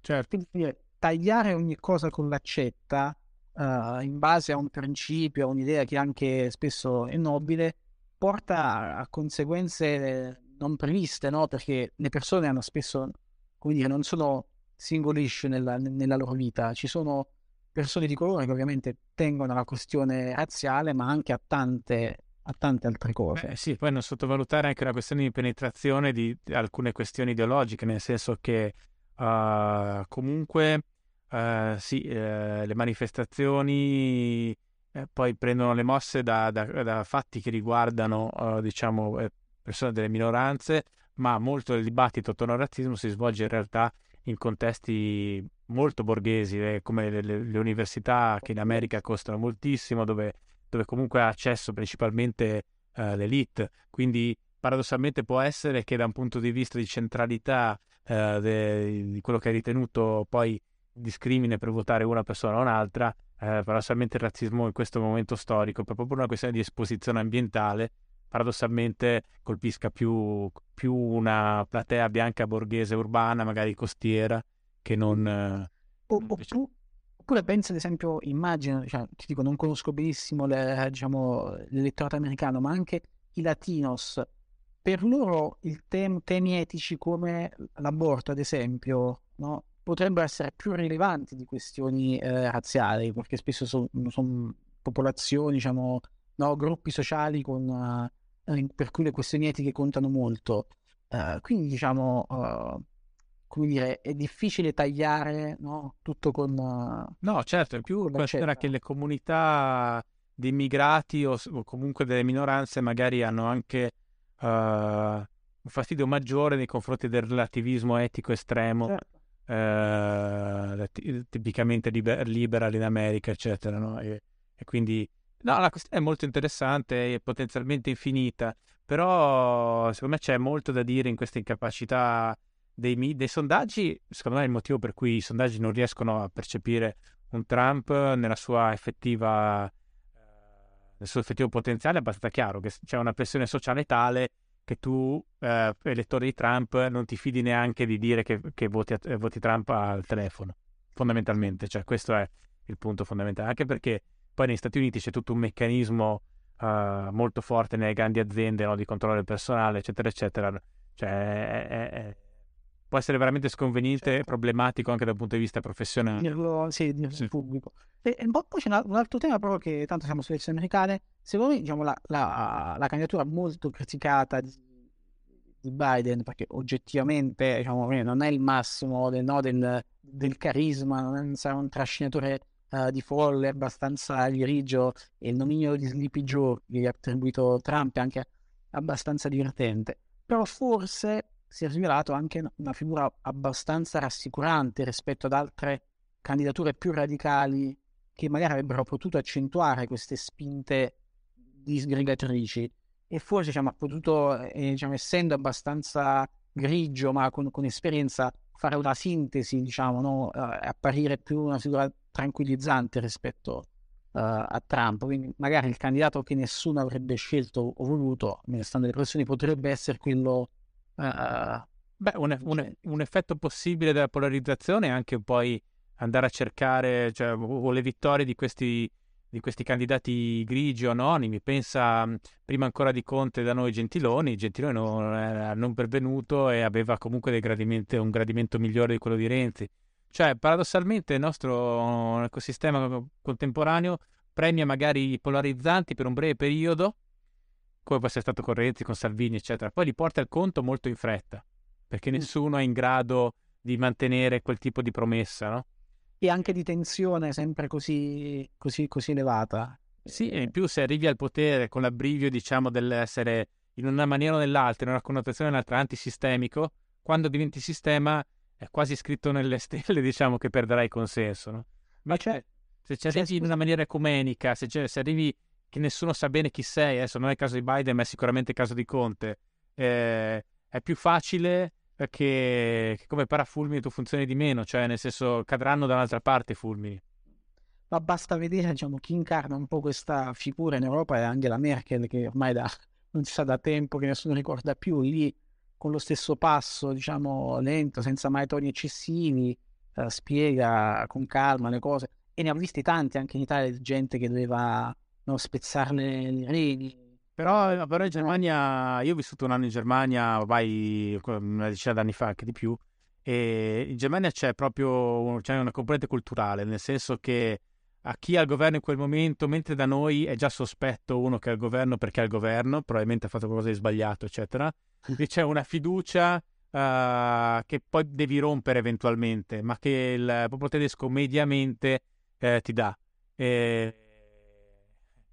Parlavo con una persona, mi ricordo, che veniva da una repubblica ex sovietica e diceva: guarda, qua in Germania mettessero un ricercatore, mettessero una roccia, un sasso presidente del Consiglio, per i primi 12 mesi avrebbe l'80% di gradimento, no? Però poi la Merkel è anche brava, nel senso che ha delle capacità oggettive di gestione della cosa, e che poi loro non sono assolutamente perfetti, come nessuno è perfetto, però hanno sicuramente un spiccato senso pragmatico, no? Cioè, io avendo vissuto anche là, posso garantire che tante volte non sono più bravi, semplicemente alle volte, anzi, è un gradino minore di complessità delle cose che li fa essere più efficienti. Cioè, nel senso, mentre noi in automatico, no, la nostra formazione dell'elite, il liceo classico, le materie umanistiche, e quindi tendiamo sempre a fare per certi aspetti anche delle sovranalisi dei problemi, o sono molto molto più pragmatici, molto più vicini a quella che è qual è questo problema, come posso risolverlo nella maniera più rapida e meno ideologica possibile, spesso e volentieri. Questo viene molto premiato in Germania. Da noi non credo che ci sia questo tipo di atteggiamento. C'è molta più conoscenza utile, come viene chiamata, diciamo, anche forse una formazione, cioè di cose che poi sono direttamente applicabili. Ma guarda, quello pensa solo alla questione della formazione professionale. Cioè lì io l'ho visto in Alto Adige, perché in Alto Adige io sono cresciuto lì fino a 19 anni, c'è un sistema abbastanza simile, diciamo misto italiano-tedesco, e le persone di lingua tedesca vanno molto alle scuole professionali, ma poi c'è però in seguito anche tutto un meccanismo economico diverso, nel senso che un artigiano formato innanzitutto sa fare bene le cose, anche se suo padre non era un artigiano che gli ha insegnato le cose, e poi guadagna bene. Questa è anche l'altra questione fondamentale. Non c'è solo lo stigma sociale che diventa poi difficile. Cioè, in Italia no, c'è spesso lo stigma sociale di fare un lavoro manuale, eccetera, no? E non è visto bene dall'elite. Lì la cosa invece è molto più lineare, molto più accettata e poi anche retribuita meglio, molto semplicemente. Gli incentivi economici contano. Sì, economici e culturali anche, certo. Perché sai, soprattutto all'età in cui scegli quale sarà il tuo percorso, no, c'è anche sempre un carico simbolico del lavoro, no?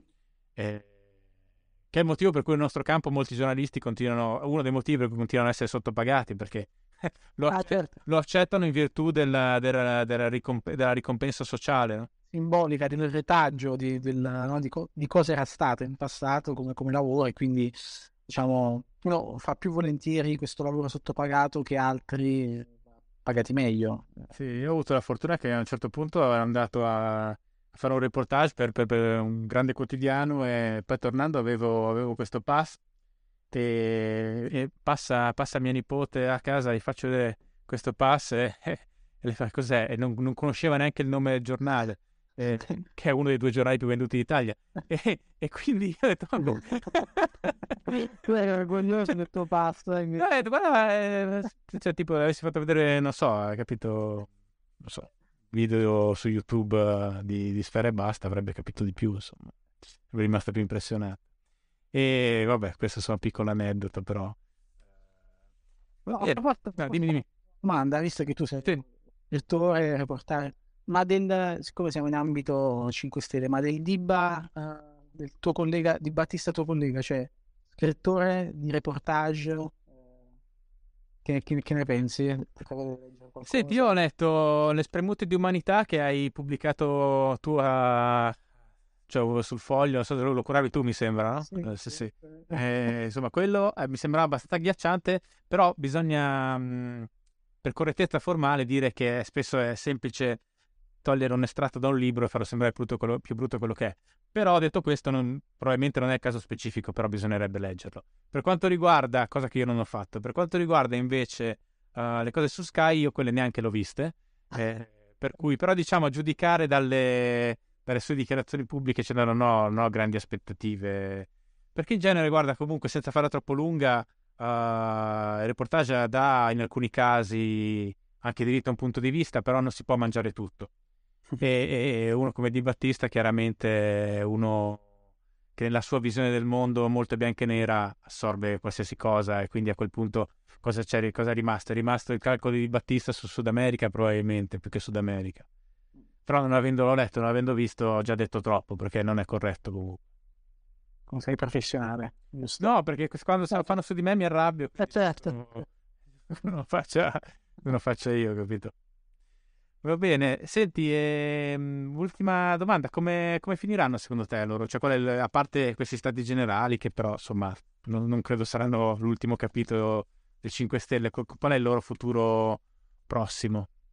Beh, nel breve termine stare al governo, diciamo, più a lungo possibile, qualsiasi cosa accada, diciamo, questo mi pare è inevitabile. E poi non lo so, diciamo, in prossimità delle prossime elezioni ci sarà inevitabilmente qualche sfaldamento, perché i posti in Parlamento si riducono di un terzo, i voti del Movimento 5 Stelle si sono dimezzati, e quindi ci sarà il tema del doppio mandato, la gran parte non potrebbe ricandidarsi, quindi da questo mix tanti, come dire, per dire in maniera un po' volgare, tanti culi, poche poltrone, diciamo, qualcosa succederà, qualcuno dovrà rimanere in piedi e si citeranno nobili ideali, linee politiche strategiche per cui se dissenso ci potrebbero essere scissioni, robe varie, quindi diciamo da qui alle elezioni ci sarà solidità e si starà al governo, e poi in prossimità delle elezioni ci sarà un po' di disgregazione, sarà da vedere in che termini. Questo diciamo però in termini ma invece in termini più ampi, secondo te loro hanno finito la loro funzione rispetto a un paese come l'Italia? Cioè, dopo ci sarà qualcosa di peggio, se mi passa il termine, o come la vedi, cioè, a livello più macrosistemico, diciamo? Diciamo, per stare sopra un grande ottimista, per stare, se uno guarda al passato, diciamo, no, a questo declino non è che ci siano grosse aspettative sul futuro.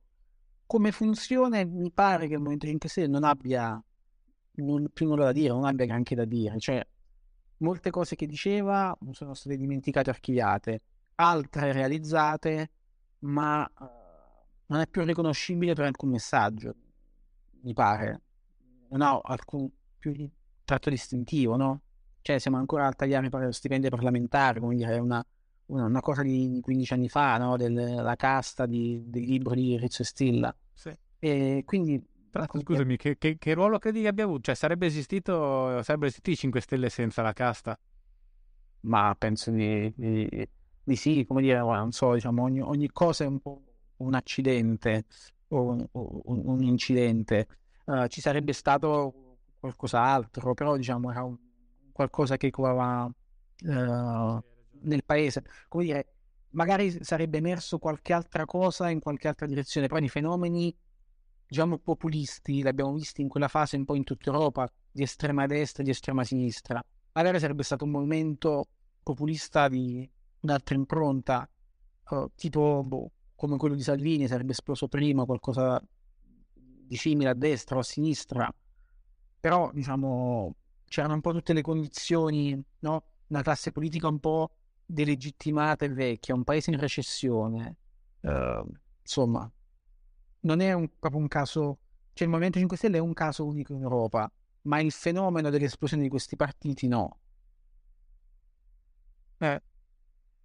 Sì, quindi dici anche se Grillo lo avessero lasciato andare in TV sarebbe successo qualsiasi cosa, perché alle volte pensi, ma tutto sommato in generale io sono sempre contro la censura, ma se poi potevamo evitarci il Movimento 5 Stelle, tanto valeva lasciargli uno show per 10 anni su Rai. No, ma se ci pensi, tutto è partito da un'altra cosa, dal fatto che Grillo volesse candidarsi alle primarie del PD.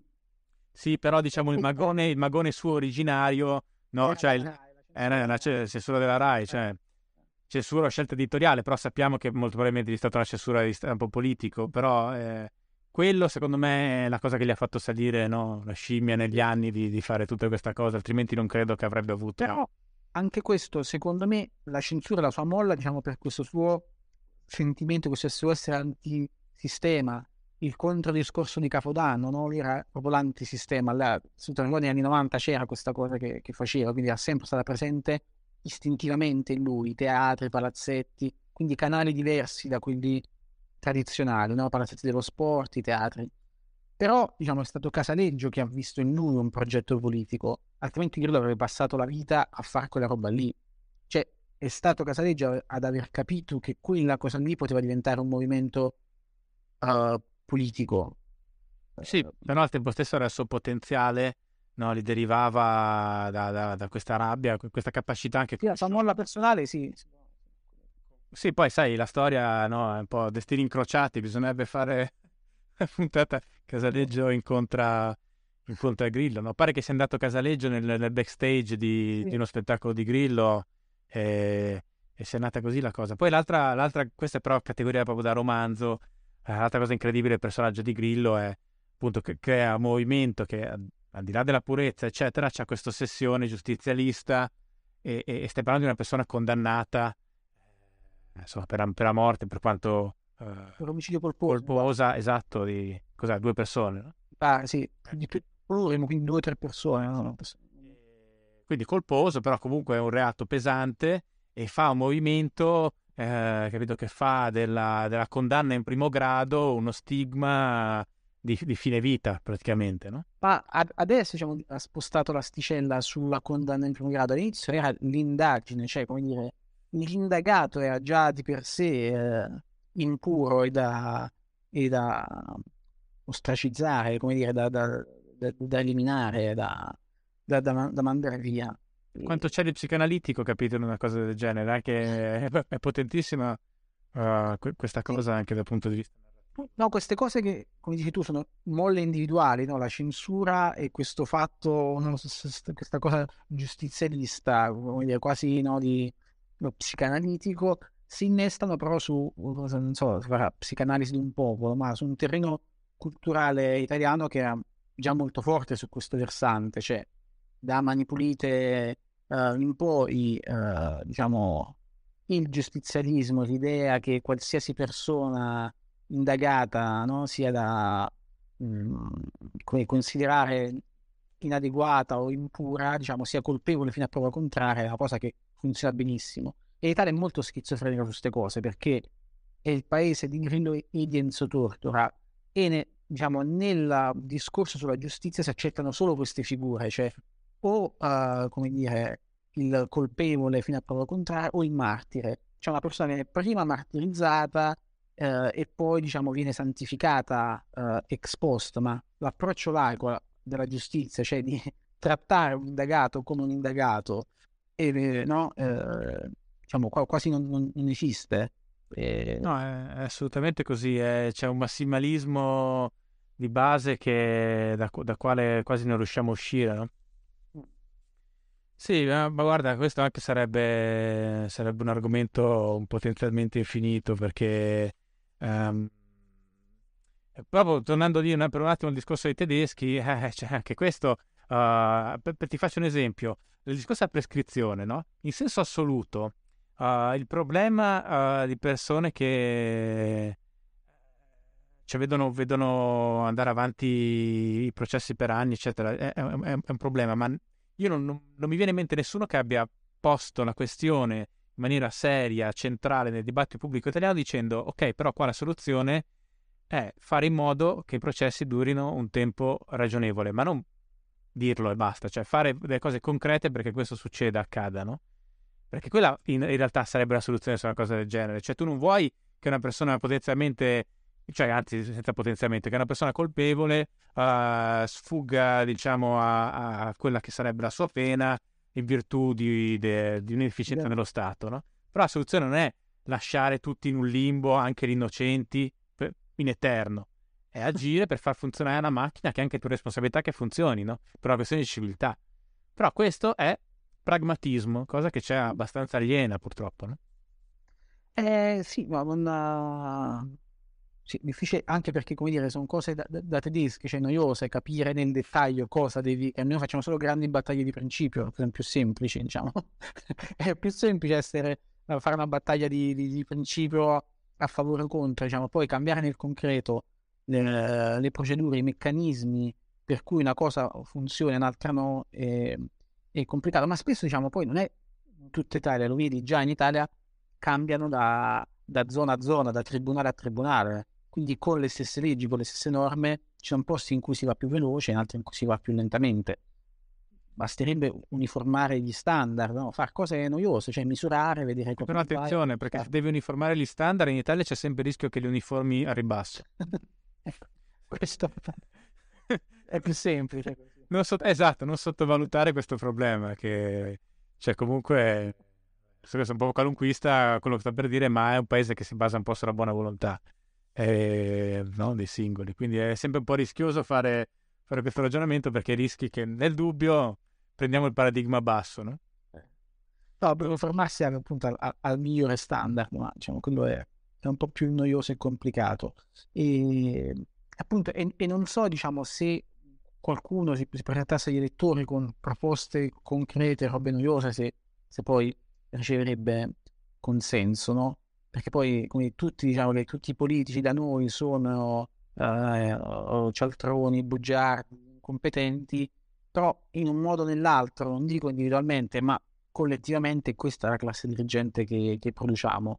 Cioè, se la selezioniamo complessivamente, non so per responsabilità individuale o collettiva dei sistemi, così, ma in questo modo vuol dire qualche problema, insomma, è più profondo della sola classe politica. Certo, questo è il dilemma della democrazia, nel senso che poi è un circolo, no? Cioè cos'è la classe politica, o più in generale l'elite che formano il paese, o semplicemente il paese che forma le sue elite e soprattutto la sua classe politica? È chiaramente entrambe le cose, però non esci più. Cioè quello è un po' il dramma, no? Per quello prima ti parlavo di avvitamento, che poi il problema è che quando una società entra in avvitamento lo percepisci, no, in maniera graduale, E però poi quando arrivi ad avere una percezione chiara ed evidente, spesso e volentieri è veramente difficile invertire, perché c'hai tutta la forza cinetica dell'avvitamento che ormai è in corso, no?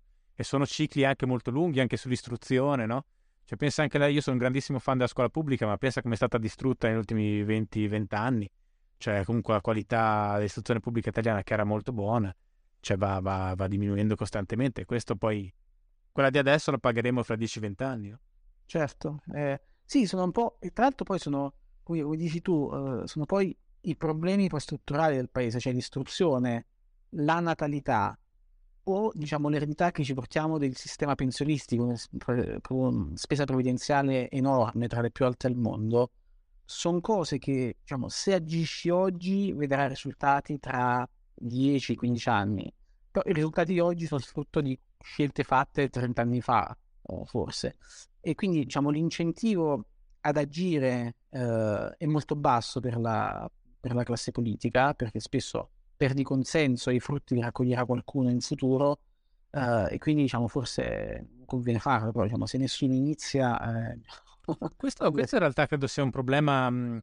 condiviso con vari gradi, però in tutto l'Occidente, probabilmente non solo in Occidente, che deriva proprio dall'ecosistema formativo digitale, che cioè, era già una tendenza in atto, ma con capito, la diffusione dell'informazione digitale, che sia essa, diciamo, giornali online o proprio social network, cioè, ha comunque contratto i tempi della politica in una maniera che è veramente difficile pensare di riuscire a riallungare, no?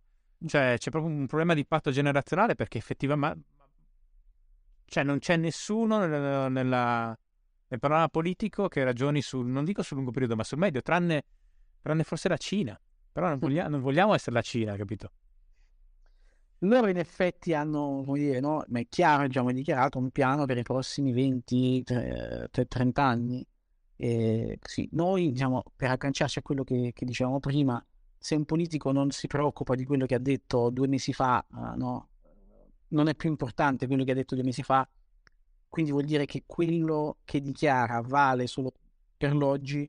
Immagina se vi viene in mente di pianificare qualcosa per il futuro, come diceva Di Gasperi, no? Le prossime generazioni, tutte queste cose qui, diciamo. Esatto, poi c'è anche proprio un meccanismo che è quello dell'audience, no? Pensa, prima dicevamo all'inizio di questa conversazione, quando i 5 Stelle dai loro, diciamo, cortili protetti in cui si affacciavano in televisione, cominciano a conquistare tutti i programmi con le stesse modalità, quindi mantenendo sostanzialmente la libertà dal contraddittorio, queste cose non particolarmente adatte alla democrazia, ma che loro sono riusciti a ottenere, no? Perché le ottengono alla fine? Perché c'è un'ideologia diffusa nei centri mediatici? Io non credo, semplicemente facevano audience. Come certe notizie fanno click, no? Cioè, come quando Grillo nel blog faceva quei titoli, clicca qua se vuoi sapere, no? Quella cosa lì che è diventata un meme, no? Una cosa quasi caricaturale, satirica, però alla fine rispondeva a un trucco che effettivamente funziona, no? Allora, quanto della nostra politica poi passa anche da queste esigenze di un'industria mediatica che è sempre più alla canna del gas, perché ha meno entrate, di comunque generare click, generare audience, generare attenzione in un ambiente molto più competitivo, no? Il fatto che il dibattito politico sia drogato su temi immediati deriva anche dal fatto che se io politico vengo da te e ti dico facciamo da te, magari no, però diciamo in generale, vado da un giornale o da TV e poi dico parliamo di questo, di una cosa che succederà da qua a 10 anni, quello dice cazzo, ma qua l'audience mi crolla, già ci vede un quarto della gente che ci vedeva 10 anni fa, no? In un programma TV, se parliamo di questo ci vede un decimo, no? E non c'hai una cosa immediata di oggi da...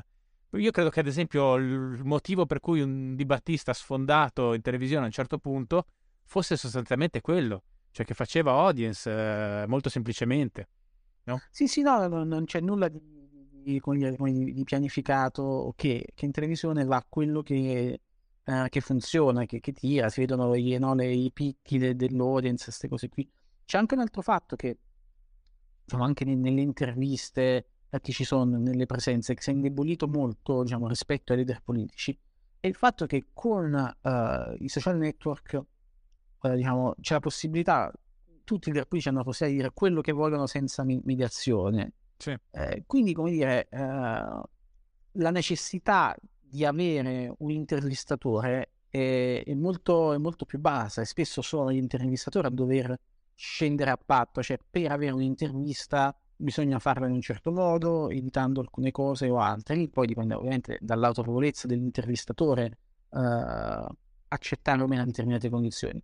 E una cosa risaputa era quella che noi avevamo ribattezzato il codice Rocco, cioè che a un certo punto, per lungo tempo, in Italia le ospitate televisive del Movimento 5 Stelle erano gestite comunque attraverso delle regole imposte da Rocco Casalino, che decideva quante persone dovevano stare, dovevano esserci per avere uno dei 5 Stelle, decideva lui chi mandare, decideva se poteva esserci o no, se doveva parlare da solo.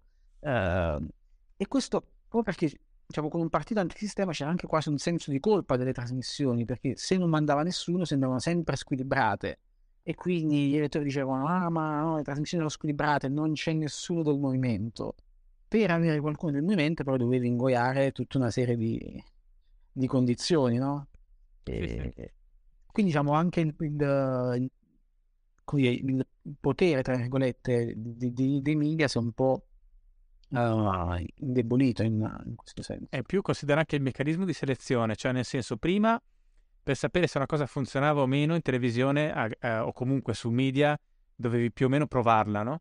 Adesso tu hai il banco di prova dei social dove vedi già chiaramente dei numeri, no? Quindi il meccanismo di selezione evolutiva quasi si svolge da solo, cioè il ruolo poi degli outlet di media è selezionare quello che già sta avendo i migliori risultati nella boscaglia, diciamo così, e portarlo sul canale ufficiale. Sì, lo prenderlo e lo porti lì. Quindi, insomma, sono dei mandati abbastanza... Questo però... interesserebbe anche capire se tu ci hai riflettuto da una prospettiva liberale, cioè nel senso che poi questo in realtà è un andamento sostanzialmente di mercato, no? Si potrebbe dire, però che genera questi problemi di cui stavamo parlando. Al tempo stesso non posso immaginare delle alternative dirigiste, diciamo, però cosa ti sei mai chiesto come si potrebbe renderlo un po' più virtuoso questo meccanismo? Cioè, mi hai riflettuto?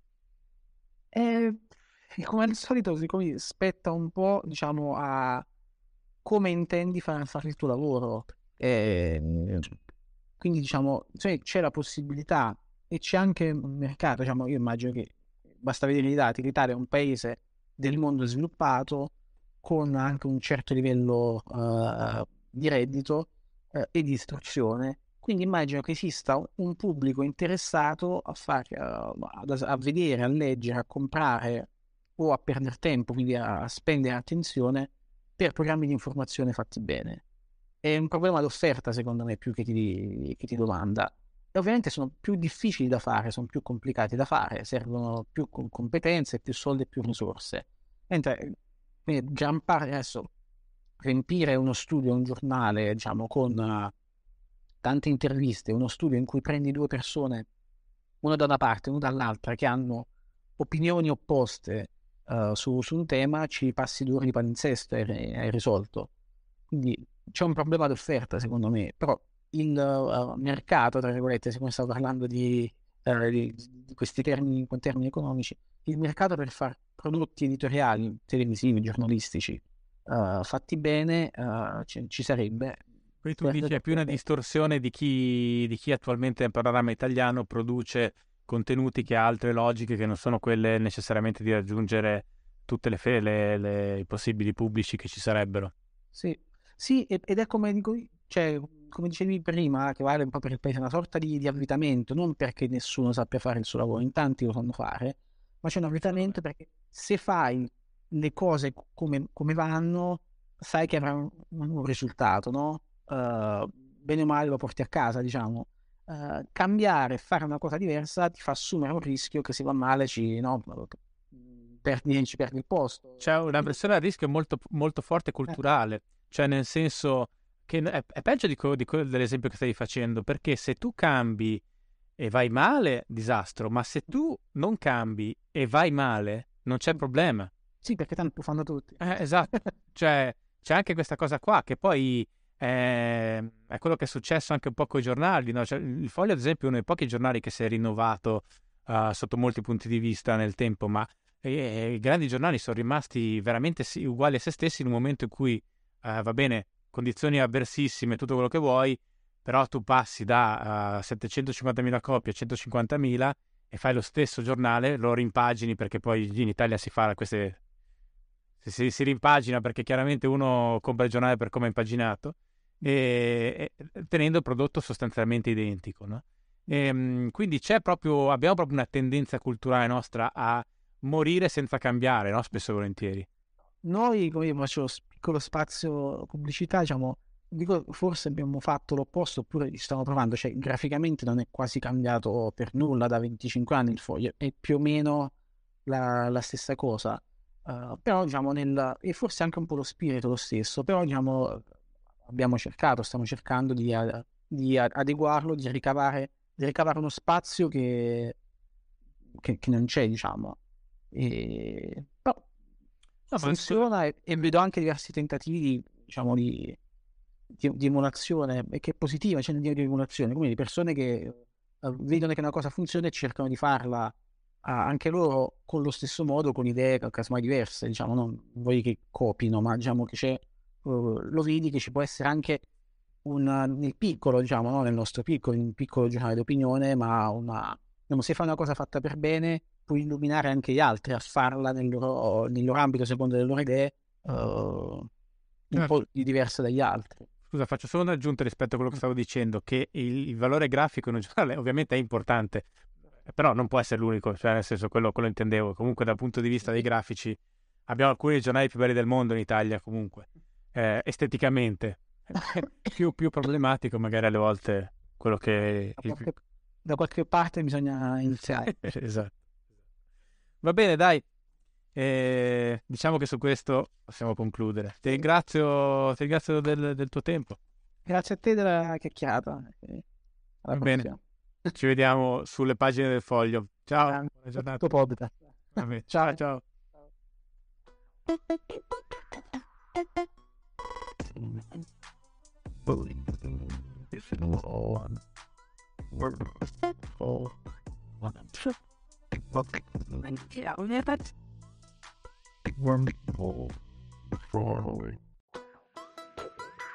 Grazie di aver ascoltato questo episodio. Se ti è piaciuto, puoi iscriverti al podcast dalla piattaforma che stai utilizzando. In questo modo non ti perderai le prossime puntate. Se vuoi rimanere aggiornato sui miei prossimi libri, articoli, reportage, sugli incontri pubblici a cui parteciperò e in generale sul mio lavoro, puoi iscriverti alla newsletter gratuita all'indirizzo https://danielerielli.substack.com. È un po' complicato, per cui trovi questo indirizzo anche nella descrizione dell'episodio. Ci sentiamo alla prossima puntata.